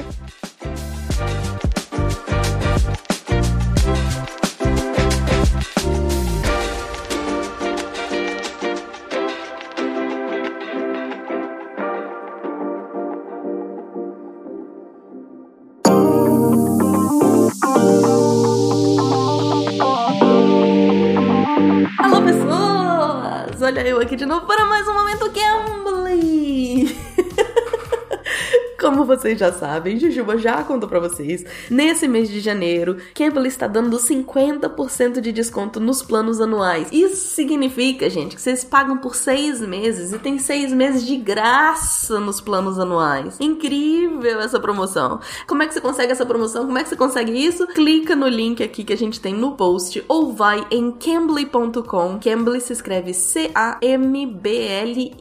Vai em cambly.com e coloca o nosso código SciCast VIP 22. É isso, gente. Vou falar com vocês então um pouquinho, vou mostrar para vocês a conversa que eu tive com Tim Fallon. Tim Fallon é aqui da Inglaterra e ele e perguntei para ele, né? Ele, ele é professor e tal e perguntei como é que ele, como é que a pandemia afetou, né, as aulas dele. E achei super interessante porque como o Cambly já é online, um, ele disse que ele foi muito feliz porque ele não, não foi afetado, né, pela pandemia. Então eu queria que vocês identificassem qual palavra ele usa para falar que ele foi. Uh, um, sortudo, né? Ele foi muito sortudo por não ter sido afetado pela pandemia. Então eu queria que vocês buscassem a palavra sortudo. O que, que ele usa para falar, né? Que adjetivo é esse que ele usa? E ele vai me falar também que um dos aspectos é que teve um país especificamente que, como eles ficaram num lockdown muito, muito severo,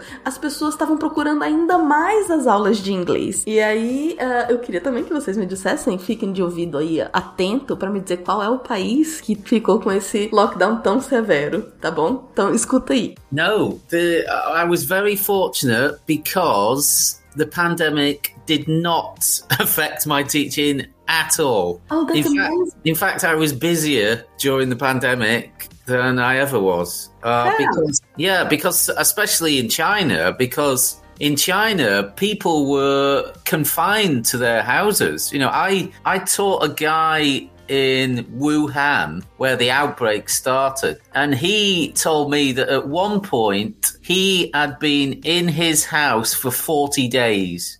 E aí, vocês conseguiram ver qual a palavrinha que ele usa de sortudo? Ele fala logo no comecinho, I was very fortunate. Fortunate. Aí um vocabulário pra vocês já no dia de hoje. E qual foi o país que ficou num lockdown ah, mais estrito, mais, mais severo? Foi a China. E ele vai falar, né, das pessoas que ele ah, conversou na China. Bom, além disso, eu achei interessante trazer pra vocês um pedacinho que ele fala do que, que ele sente falta no face, na, na- na- nas aulas face to face, né? Nas aulas presenciais.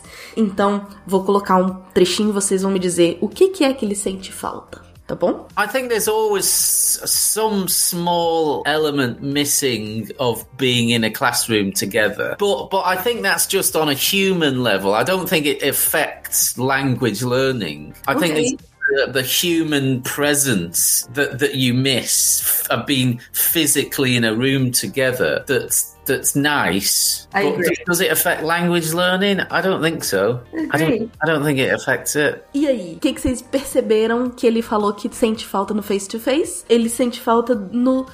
Tem um element missing, né? Ele fala que falta alguma coisa que estaria nesse human level, né? Na, na, na interação que a gente tem no cara a cara.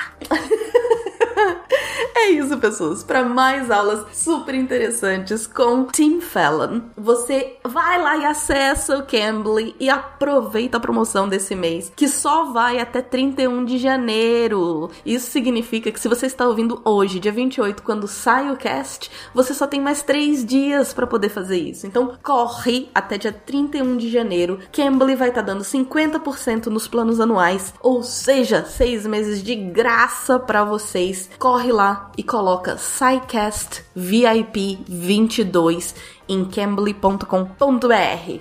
É isso, pessoas. Até a próxima. Continuem aí ouvindo sobre aula na pandemia.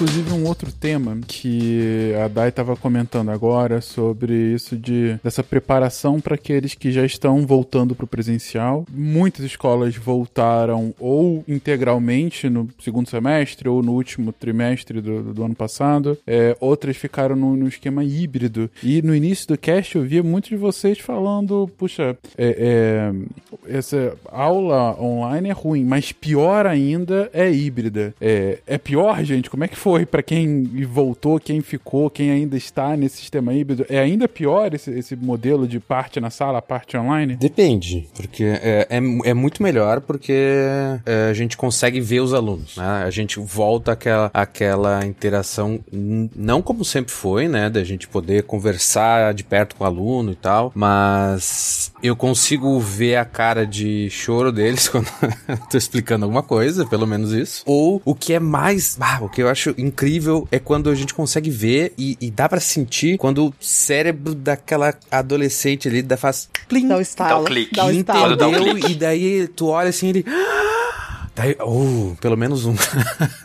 Mas isso aí vale a pena. E daí dá para ver isso e primeiro nos motiva muito, né? E, e, segundo, dá pra gente ter um bom termômetro de como é que tá, uh, como a turma tá acompanhando ou não tá acompanhando, etc. Só que eu acho que foi pior uh, esse, essa parte híbrida, porque pior foi de, que eu digo porque foi muito mais trabalhoso. Então, se antes a gente tinha trabalho de preparar slide, preparar não sei o que, preparar atividade, agora a gente tinha tudo dobrado, porque a gente tem que pensar no aluno que tá em casa, ele vai estar tá vendo, uh, vai estar tá vendo, sei lá, os slides, vai tá, vai ter que fazer uma atividade em casa que eu não vou poder acompanhar e estar tá do lado dele tirando dúvida, vai ter que, etc. Enquanto isso também, eu tenho toda, pelo menos no meu colégio, eu tinha metade da turma que ficava em casa, metade da turma ficava no presencial e na semana seguinte eles invertiam. Então, uh, eu tinha 20 alunos na sala de aula e 20 em casa. Então, eu tenho que dar atenção para esses 20 aqui, só que eu não posso esquecer também dos que estão na, em casa e também eu tenho que falar levando em conta onde é que tá o microfone e também eu tenho que sempre uh, girar a câmera do computador para acompanhar o que, que, eu tô fazendo. Então é, é como. Quem foi? Foi o Léo que falou no início? Eu não lembro. Que é, era engenheiro de som, que não sei o que, e, técnico, tudo. A gente tinha que fazer tudo. É, né? Cameraman, cuidar do áudio, planejar duas aulas, atividades diferentes. Então, isso, essa parte foi tenebrosa. Eu espero que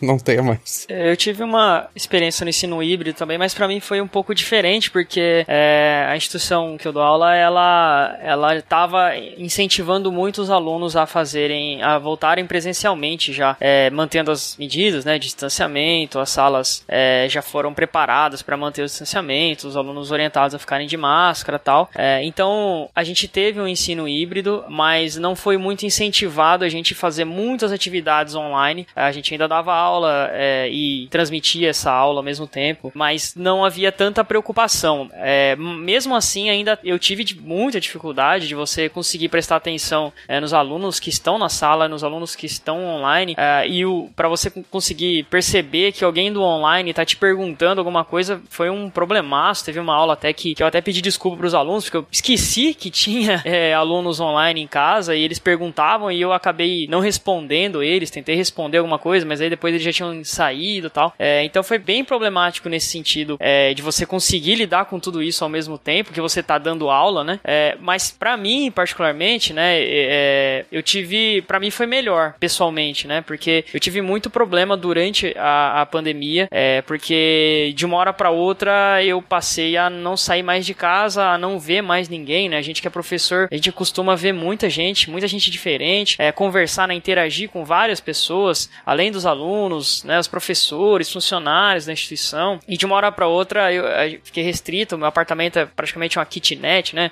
é sala, cozinha e, enfim, é, e um quarto, banheiro é bem pequeno e, e isso para mim foi bem difícil, assim, foi muito, muito difícil é, eu lidar com, com toda essa situação, de de repente eu, eu não, não ter contato com pessoas externas, é, isso me trouxe muito problema. É, inclusive, ainda bem que, que, que, uma das instituições tem um plano de saúde, né? Eu tô fazendo terapia até hoje, porque eu realmente tive muito problema com, com essa parte de de uma hora para outra a gente tava em casa sem ter contato com ninguém, e, enfim, foi bem problemático. E conforme é, uma das instituições semestre passado retornou tornou a atividade de forma híbrida, né? Então eu já ia para a faculdade, já tinha contato, conversava com os alunos. É, para mim foi o contrário aí do que a experiência aí do, do da esposa do Guacha, né? Da Dai. É, para mim, nossa, melhorou demais. É, emocionalmente eu fiquei muito melhor, muito melhor porque eu já estava tendo contato com os alunos, eu conversava, interagia, eu via a reação deles, eu conseguia trabalhar melhor os conteúdos, porque no online é complicado. Você até sabe que uma parte da matéria é difícil, que os alunos costumam ter dificuldade Aí você apresenta, fala, pessoal, vocês entenderam, né? Aí ninguém responde nada, né? Quase ninguém liga a câmera, uh, ninguém quer falar no microfone. E aí a gente ficava muito, né? Eu ficava muito perdido e, enfim, a gente acabava seguindo com, com a disciplina. É, no início da pandemia, a gente teve algumas é, preparações, algumas sobre algumas aulas ali sobre como utilizar as plataformas e também alguma orientação com relação às aulas. E eu lembro que uma das orientações era: olha, só aula de 50 minutos, você tem que fazer, gravar um vídeo de 25 minutos. Eu falei, caramba, mas tem uma disciplina que são três aulas seguidas, como é que eu vou gravar vídeo 25, uma hora, vou fazer tudo, e era três, né? Como que, como que vai caber é, todo esse conteúdo? Então foi bem difícil essa parte, e apesar de ter as dificuldades do híbrido, para mim ainda foi melhor, principalmente psicologicamente. Eu sou fisioterapeuta, né? Então dou aula para fisioterapia, dou aula para educação física, e na faculdade, uma coisa que eu fazia muita questão de pontuar sempre em todas as aulas era a questão das fake news, a questão de orientar os alunos ao que era verdade, ao que era mentira, a, a todo esse contexto, porque além de tudo, né, de tudo que aconteceu, a gente teve um governo federal que fez de tudo para atrapalhar e ainda faz, é, e, e, a gente, a gente como profissional da saúde, né, formando profissionais da saúde, eu me sentia muito na obrigação de trazer muito isso, de pontuar com os alunos e falar, gente, ó, conversa com seus pais, conversa com seus tios, orientem eles a tudo que tem que ser feito, de que, olha, é assim, não tem como, a gente tá tentando fazer o máximo que a gente pode, não cai nessas fake news, é a vacina que tem chip, vacina que gruda celular no braço, tudo isso é mentira. Então foi um trabalho assim muito pesado, principalmente psicologicamente, né? Que além de todo o trabalho que a gente teve a mais, ainda teve que ficar combatendo coisas que, é, sei lá, praticamente discutir com terraplanista, né? Que, que a Terra é redonda, as coisas extremamente absurdas e que a gente tinha que gastar. Eu particularmente gastei muito da minha aula pontuando é, essas questões porque é muito importante que a gente conseguir conscientizar, né? E geralmente a família tem muitas pessoas que é o,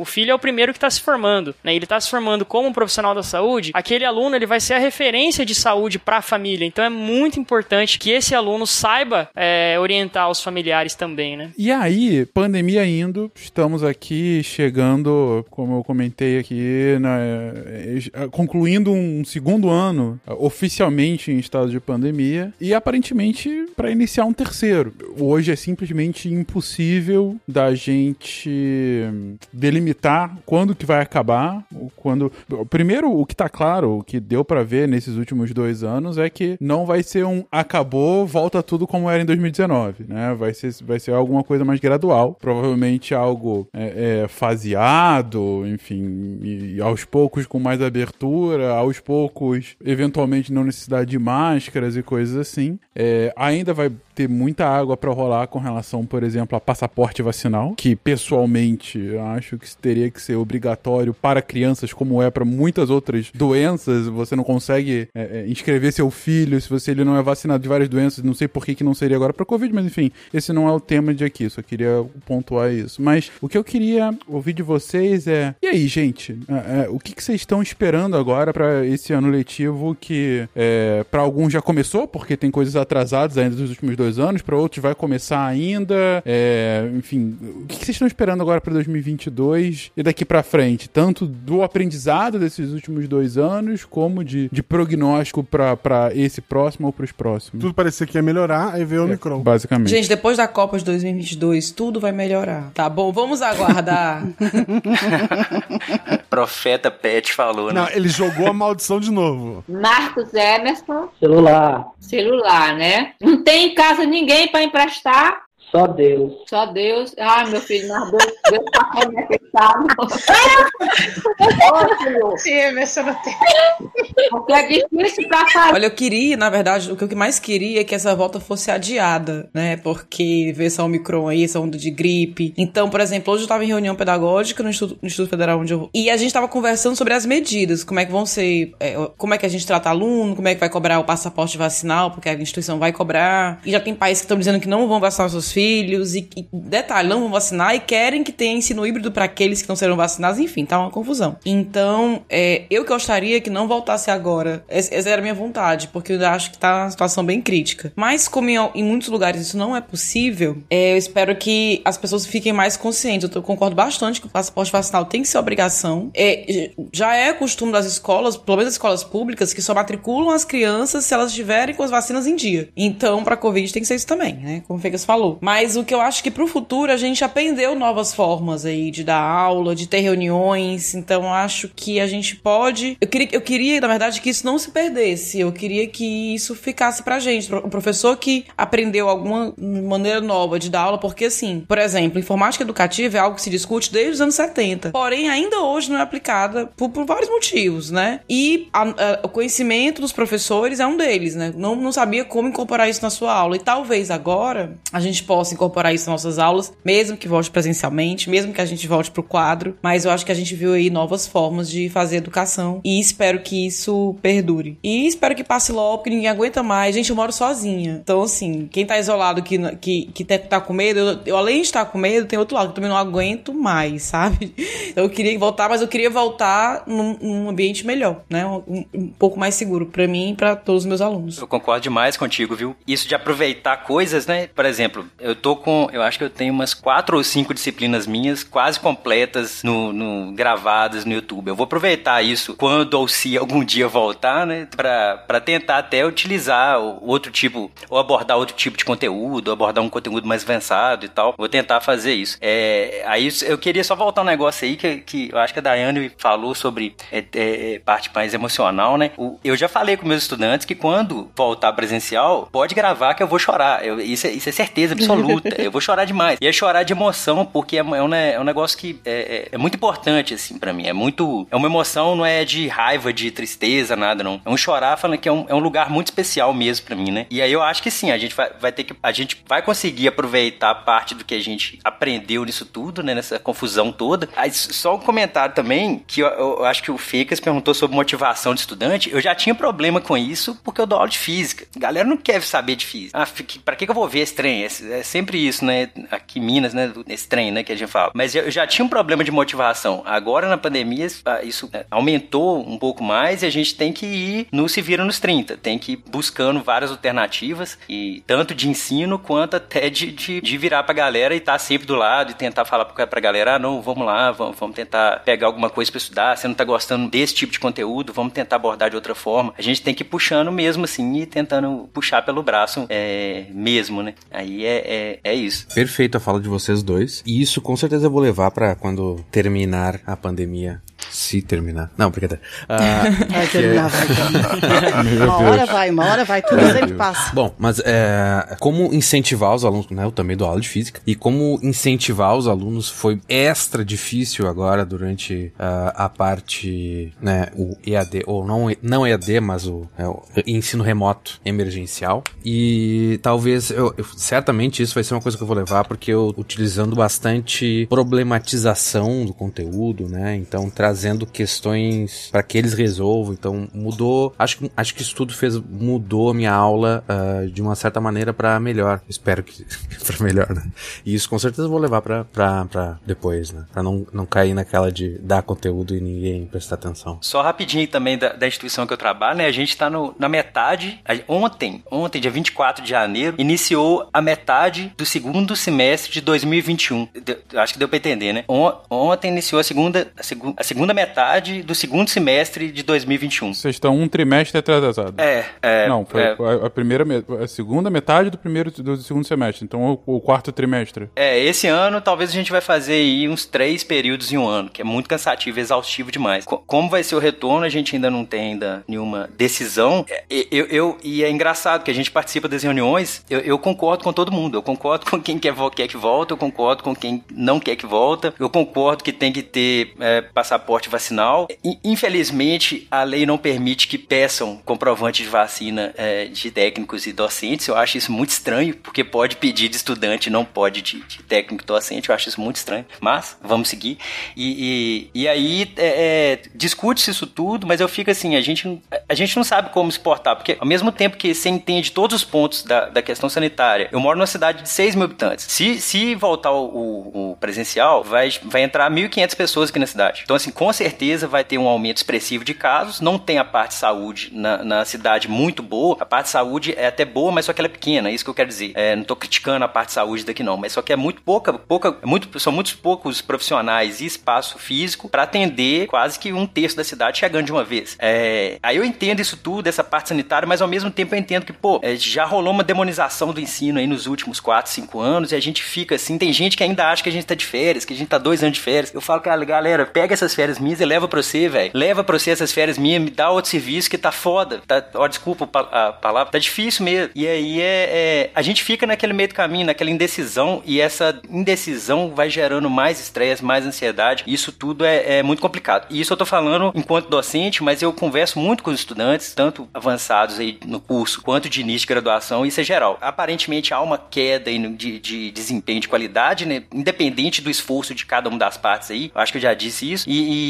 só que a galera tem, tem estado assim no, no limite. Já tem dois anos, cara. É, é, é tenso, é complicado. Aí é, é, aí só isso. Então assim, eu sinceramente eu não tenho opinião sobre se retorna ou não retorna. Eu fico, eu fico, eu me abstenho. Melhor opinião que eu tenho, porque tá realmente muito complicado. Mas vai, vai dar certo. Um dia vai dar certo. É, deve voltar, né, presencialmente. Eu acho que ninguém aguenta mais a pandemia, né? Até eu falava com os alunos, falei, gente, vocês acham que a gente professor gosta de ficar online aqui? A gente é terrível, né? Muito melhor estar em sala de aula, né? A gente também não gosta disso. É, e a tendência deve ser retornar, né, à sala de aula. Uma das questões aqui não foi debatido também, mas é, a, a pandemia também impactou fortemente no, na minha condição financeira, né? Eu que dou aula em uma instituição é, particular, eu cheguei a ter 36 horas aula, né? E hoje em dia eu tô com 13 horas aula, né? O último semestre eu tive 13. Então isso é um impacto muito grande no, no orçamento, né? E claro que isso também acaba contribuindo para o aspecto psicológico, né? E dentro disso, né, tem uma, uma portaria do MEC que foi aprovada aí em 2019, né, pelo então ministro Abraham, Abraham Weintraub, que permite que cursos que são uh, presenciais eles tenham até 40% da sua carga horária EAD. E aí não é ensino remoto, EAD de, de fato, né? E isso vai impactar diretamente as faculdades, é, principalmente as faculdades que possuem, né, que são conglomerados grandes educacionais. É, eu vejo que tanto da minha instituição quanto da instituição de colegas existe aí um movimento muito forte é, de levar isso ao máximo, de levar para o ensino híbrido, de levar para o EAD. E isso é bastante complicado do ponto de vista do professor, né? Nosso, principalmente financeiro. É, tem professores aí que estão endividados, que estão numa situação mais complicada. E com certeza do aluno, né? Porque a gente sabe que é difícil, a gente não, não tem a mesma adesão né, do aluno online é, e presencialmente. A gente sabe que prova, prova online, os alunos colam com força, a gente não tem como controlar, a gente não tem como comprovar, né? Tá na cara, né? Você olha a resposta é igual de todo mundo. E todo mundo, né? Às vezes a questão tá errada e todo mundo errou igual, né? A mesma coisa errada. Então, mas a gente não consegue é, argumentar com relação a isso, né? Então, é, para quem tá aí para fazer vestibular, para fazer uma faculdade, eu oriento que preste atenção né, nesses quesitos aí. Vê se a instituição que você tá, tá prestando vestibular, é, se é uma instituição que tá tentando puxar todo mundo para essa grande porcentagem de aula EAD, se isso se encaixa para você, né? Às vezes tem aluno que prefere, né, fazer isso pra, porque mora longe, porque não tem tanta condição e tal. É, mas presta atenção, presta atenção que geralmente as faculdades que não fazem parte de conglomerados grandes educacionais, elas têm um esforço no sentido de voltar presencialmente e não tem intenção de manter nada EAD, né? E esses conglomerados grandes, é, assim, eu sempre falo com meus colegas, né? Se eu fosse dono da faculdade, olhando os números, né, financeiros ali, com certeza vale mais a pena no, no sentido empresarial, né, no sentido de lucro. Mas a gente vê que no sentido educacional há uma perda muito grande nesse, quanto mais você coloca esse estudo EAD, principalmente, né? O ensino remoto ainda a gente tem o contato com o aluno, a gente consegue tirar dúvidas. No EAD é bem, bem diferente, né? Não é assim que funciona. É, e para quem é professor aí, vai passar alguns momentos é, difíceis, principalmente quem não tá é, no setor público, né? Então, para quem é aluno, tem um pouco aí de, de, de piedade aí com seus professores, de empatia, porque nós estamos passando um período bem complicado. Ai, mas no setor público tá tinhoso. Marcos Emerson. Celular. Celular, né? Não tem em casa ninguém para emprestar. Só Deus. Só Deus. Ai, meu filho, mas Deus, Deus tá conectado. Sim, mas eu não tenho. Porque é difícil pra fazer. Nossa, uma defasagem de salário assim, ó, grandíssima, grandíssima. Eu, eu não sei o que, que é aumento de salário. Ah, eu já perdi até as contas. Eu acho que já fazem oito anos que a gente não sabe o que, que é o, o real aumento. E a inflação, todos os dias aí, se, se, se em progressão geométrica, né? A, a olhos vistos e negada todo o tempo pelas fake news. É, é complicado, assim, ó. O público, ele, além dele não te dar o, é, a questão salarial também, né? Porque nem o, nem o básico eles pagam, eles não pagam o básico pra gente. Uh, tu não tem, uh, tu não tem respaldo, né? Quando eu disse que eu, que eu reformulei todas as minhas aulas, que eu botei no Docs, né? Que eu botei num, num documento de Word e que eu fiz é, colorido para eles entenderem, gente, eu dei graças a Deus que eu era de matemática. Eu dei graças a Deus. Sabe por quê? Porque a escola não disponibiliza colorido, a impressão colorida. E aí, que, que o professor sempre faz? Faltou folhinha, a gente leva, faltou não sei o que, a gente leva, faltou giz, faltou canetão, faltou, sabe? Eu acho horrível isso, né? Porque é, essa questão, assim, como, como o colega falou aí, que, que a gente é mal visto, ficou mal visto nesses, nesse período de pandemia, eu, eu acredito que a gente venha sendo mal visto há muito tempo. E a gente é a base da sociedade. Não existe, não existe uma profissão sem professor. Não existe. E, e, e a gente mesmo acaba se desvalorizando. Quando a gente não, não entra num consenso que não existe uma profissão sem um professor. Cara, não vai existir saúde, não vai existir é, é, até para o transporte público, para fazer uma carteira de motorista, tudo vai precisar que a ler, escrever e entender e compreender e resolver situações, problemas, né? Então, é, é, é a base da sociedade, é, às vezes a gente fica pensando, a base da sociedade é a saúde ou é a educação? É a saúde ou a educação? Eu acredito ainda que seja a educação, porque é, quando tu tem a compreensão, porque ainda uh, uh, acabou de se falar assim, tu explica, tu explica, tu explica das fake news e mesmo assim tem um governo negacionista informando que é só uma gripezinha, né? Então, e tu vai lá e tu explica, e tu explica, e tu explica, e tu comprova cientificamente que não é, e tu leva dados e trabalha dados, né? E tu comprova. Gente, se, eh, se não fosse o professor de onde sairia esses dados? Se não fosse o professor de onde sairia é, a ciência? Se não fosse o professor de onde sairia até o transporte coletivo? Qualquer coisa, qualquer coisa, para pegar o, nos nossos colegas que pegam o nosso lixo, né? O trabalhador, gente, para eles trabalharem, eles têm que ter no mínimo a primeira parte do, da educação básica, eles têm que ter o ensino fundamental. Então, é, é essa desvalorização que a sociedade é, é eu, eu chega a ser cruel. É cruel, porque, gente, quando, quando tu, tu vai pra uma mídia e tu fala que o professor é, é, vagabundo, que o professor não tá trabalhando, tu tá escrevendo. Ou tu tá te articulando. Se tu tá escrevendo, alguém te ensinou. Ou todos são autodidatas. Caiu do céu, né? E, e eu me empoderei da minha profissão e sou mentor hoje, eu sou doutor hoje e eu posso falar com propriedade da educação. Não. Quando o colega diz assim, é, eu não sei porque eu quero voltar, eu, eu, eu fico na mesma, na mesma ânsia, né? Porque a partir do momento assim, tu tá, tu tá assim, num teu limite é, emocional tão grande que tu quer o contato, né? Eu tô louca, eu imagino, eu imagino ela assim, morando sozinha, né? É, tô louca por uma aglomeração. Eu digo pros meus alunos assim, gente, que saudade de uma aglomeração de sala de aula, de uma festinha. É, porque é, faz, é, fazia parte da sala, fazia parte. É, desde que eu sou professora mesmo, assim, ó, desde que eu sou professora, meu aniversário era como sempre foi comemorado dentro da sala de aula, meus alunos sempre fizeram festa surpresa. Esses meus aniversários, esses anos, assim, esse, esse anos, esses anos de pandemia, assim, dois anos de pandemia, foi é, é, comemoro, não comemoro, comemoro, não comemoro. É tão triste para comemorar, né? Ah, mas eu tô viva, né? Minhas filhas estão vivas, uh, meus alunos é, tiveram, estão com sequelas, tem sequelas gravíssimas, né? Fora sequelas de aprendizado, porque a gente tá pegando quando a gente retorna, a gente vai retornar como aluno com, com, com sequelas. É, tudo isso tem que, a gente tem que estar tá preparado.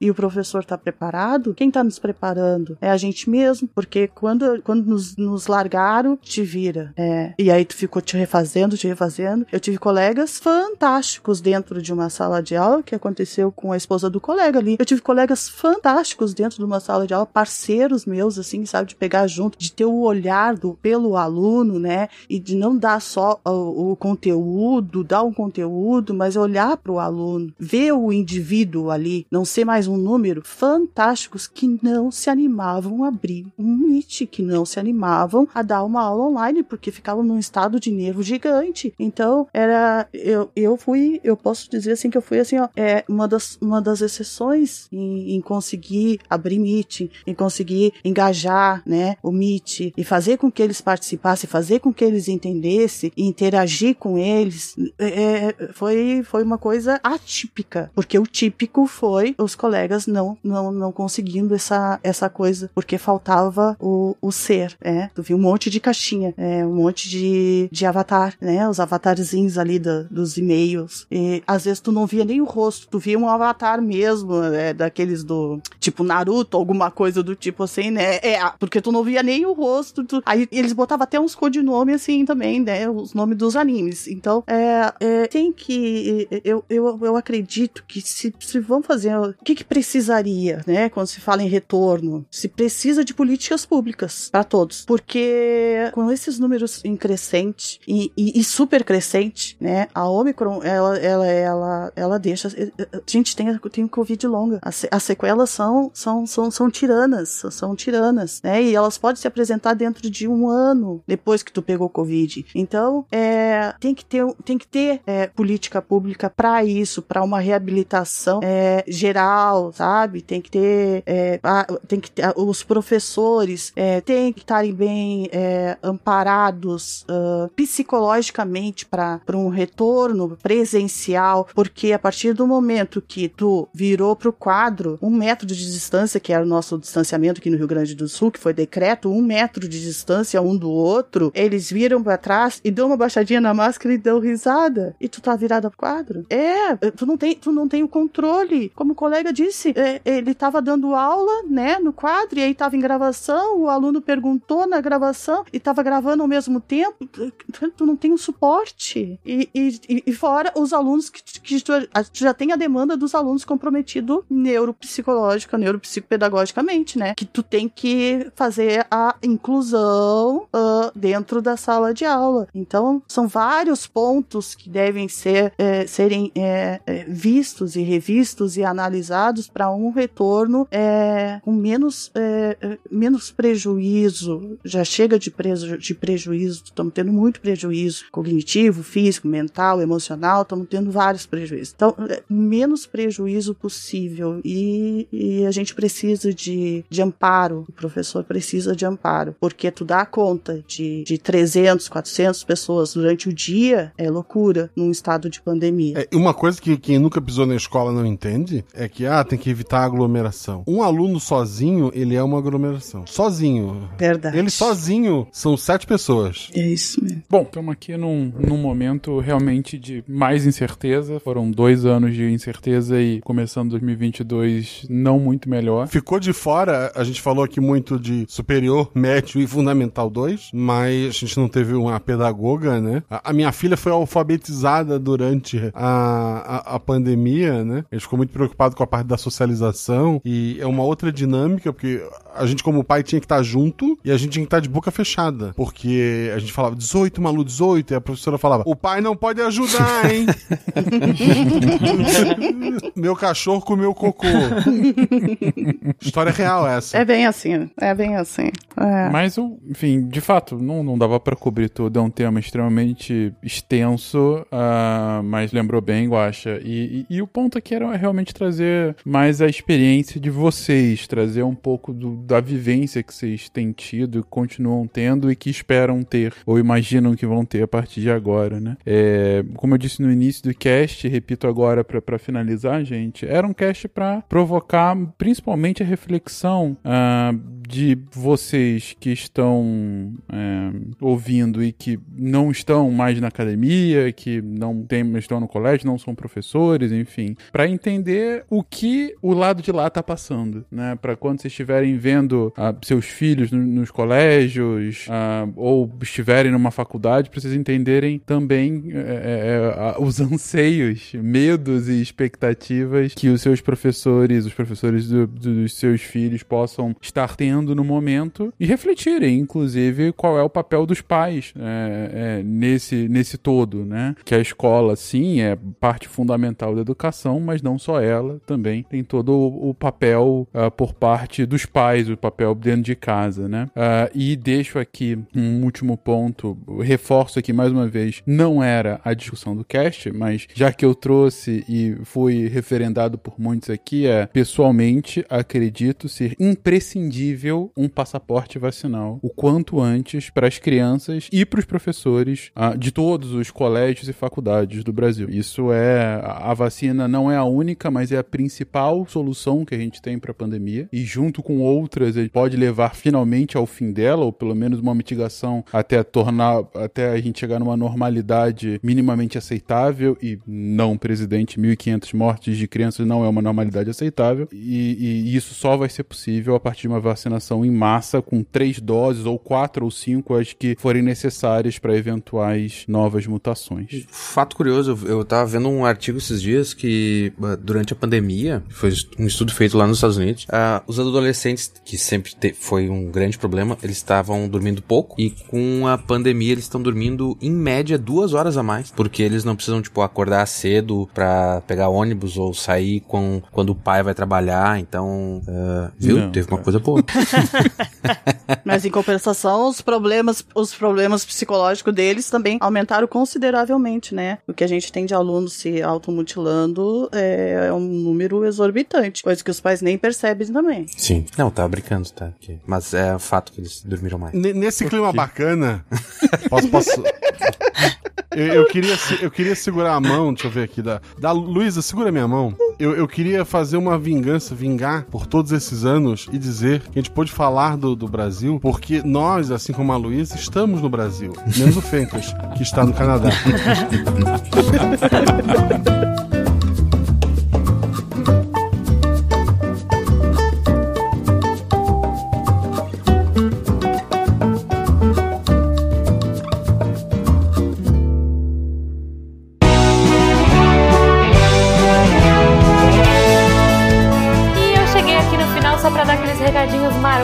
agradecer a todos vocês, nossos patronos que fazem a ciência divertida, que a partir de um real pelo PicPay Padrinho ou Patreon ajudam a gente e ajudam o projeto a continuar. Eu gostaria de dizer que se vocês quiserem trocar ideia com a gente naquele Fala Que Eu Discuto, é no contato.sicast.com.br. Se for pelas redes sociais, arroba Portal Deviante no Twitter e no Instagram. E, claro, o jeito que a gente mais gosta é aqui pelo post mesmo. Você clica no site do Deviante, entra no episódio de hoje, rola até o final lá e coloca o seu GIF, sua dúvida, sua sugestão e a gente vai uh, trocar ideia com você, tá bom? Os participantes estão sempre de olho aí para interagir. Eu queria agradecer também ao Cambly, que uh, apoia a gente também, que tá aqui agora nesse novo formato. Eu espero que vocês gostem. A gente tá fazendo com muito carinho. Eu e a Debbie agora nós estamos nos revezando aí. Eu tô achando uma experiência muito divertida, muito gostosa. Espero que vocês gostem também e que isso inspire vocês a, quem sabe, trocar ideia aí com os professores que a gente tá falando. E se a gente tá recomendando, gente, é porque eles são gente boa, eles são divertidos e vocês vão adorar conhecer, tá?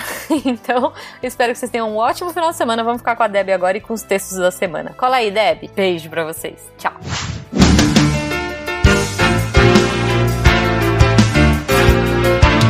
Atenção para o informe semanal dos textos da semana. E hoje a gente está aqui com dois convidados diretamente do RP Guacha, Alan Peroni e Agatha Sofia. Se apresentem aí pra galera. Oi, gente, é, eu sou o Alan Penoni. Penoni. não, vou, não vou editar. É, é, um sobrenome em comum. Peroni é bem mais comum. e aí, Agatha? Oi, eu sou a Agatha Sofia. Por que, que vocês estão aqui hoje? O que vocês vieram fazer aqui? Ah, bom, essa é a semana da visibilidade trans e a gente está aqui para falar de alguns textos sobre a comunidade trans, nossas experiências. E visibilidade trans, o que, que é isso? Que a gente quase não ouve falar em nenhum lugar, né? Não aparece. É, é, é um mês, né? E o dia, especificamente, é o dia 29 de janeiro, para exaltar e mostrar para a sociedade as pessoas trans, transgêneros, não binários, travestis, que muitas vezes são apagadas, né? Que não, que fingem que não existe. Então é um dia especificamente para lembrar que não, e a gente tá aqui e a gente luta pelos nossos direitos. É, essa data ela tem, ela é uma data brasileira. Existem outras datas que celebram pessoas trans, mas essa é uma data especificamente brasileira por causa de um, uma campanha lá de 2004 chamada Travestis e Respeito, e ela foi criada justamente para trazer atenção, né, ao fato de que pessoas travestis e pessoas trans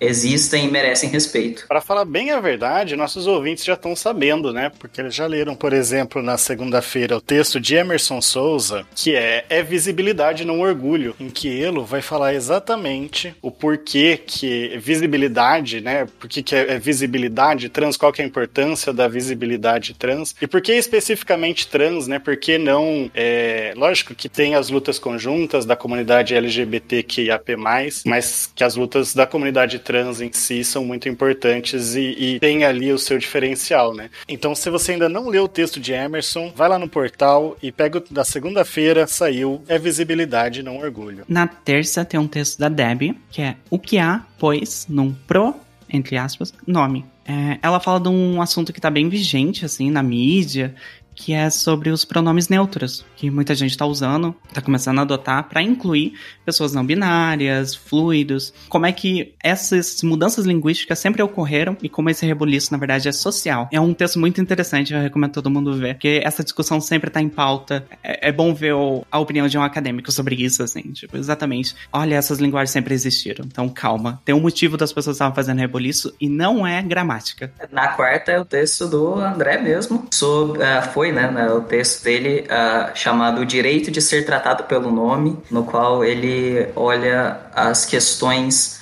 sobre o direito, né, a, o que a nossa Constituição diz nos direitos de personalidade, as propostas de lei, os decretos que existem em relação ao uso do nome social e até mesmo a troca dos uh, documentos oficiais aqui no Brasil. Na quinta, a gente tem um texto da maravilhosa pessoa que está aqui também, do Alan, que é, que é um nome muito bom. Transpondo as vivências trans em poesia, que mostra como a poesia sempre foi usada para dar, exaltar exaltar um grupo, exaltar uma época, umas ideias, como é que ela foi usada na, na história, na forma de poesia, para dar um novo vocabulário para as pessoas trans, para transgredirem o vocabulário normativo hétero ali, e como é que ela é importante para criar essa noção social do, do grupo, né? Eu amei seu texto. Nossa, caramba, eu nunca tinha pensado na poesia nesse sentido, sabe? É, e na sexta, o texto da Agatha, também, uma pessoa maravilhosa, gente. Todo mundo do RP Guacha, os padrinhos são super fãs dela.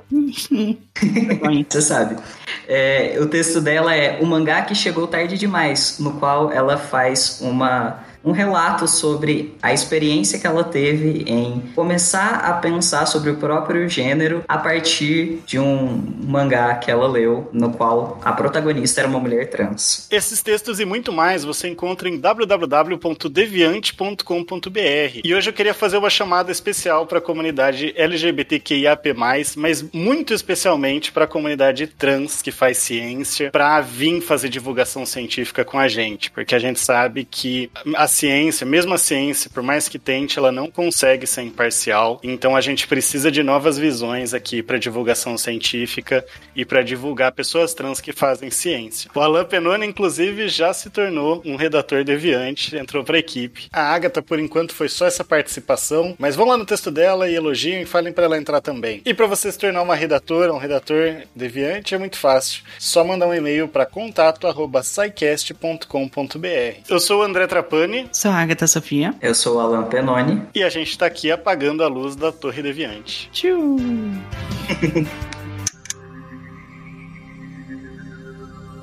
Se a ciência não for divertida, tem alguma coisa errada. Tem que ser divertida.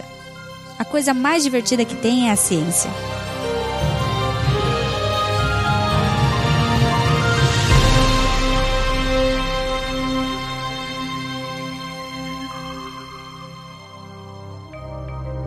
Este programa foi produzido por Mentes Deviantes. deviante.com.br. Este programa foi editado por Tapcast. Edições e produções de podcast.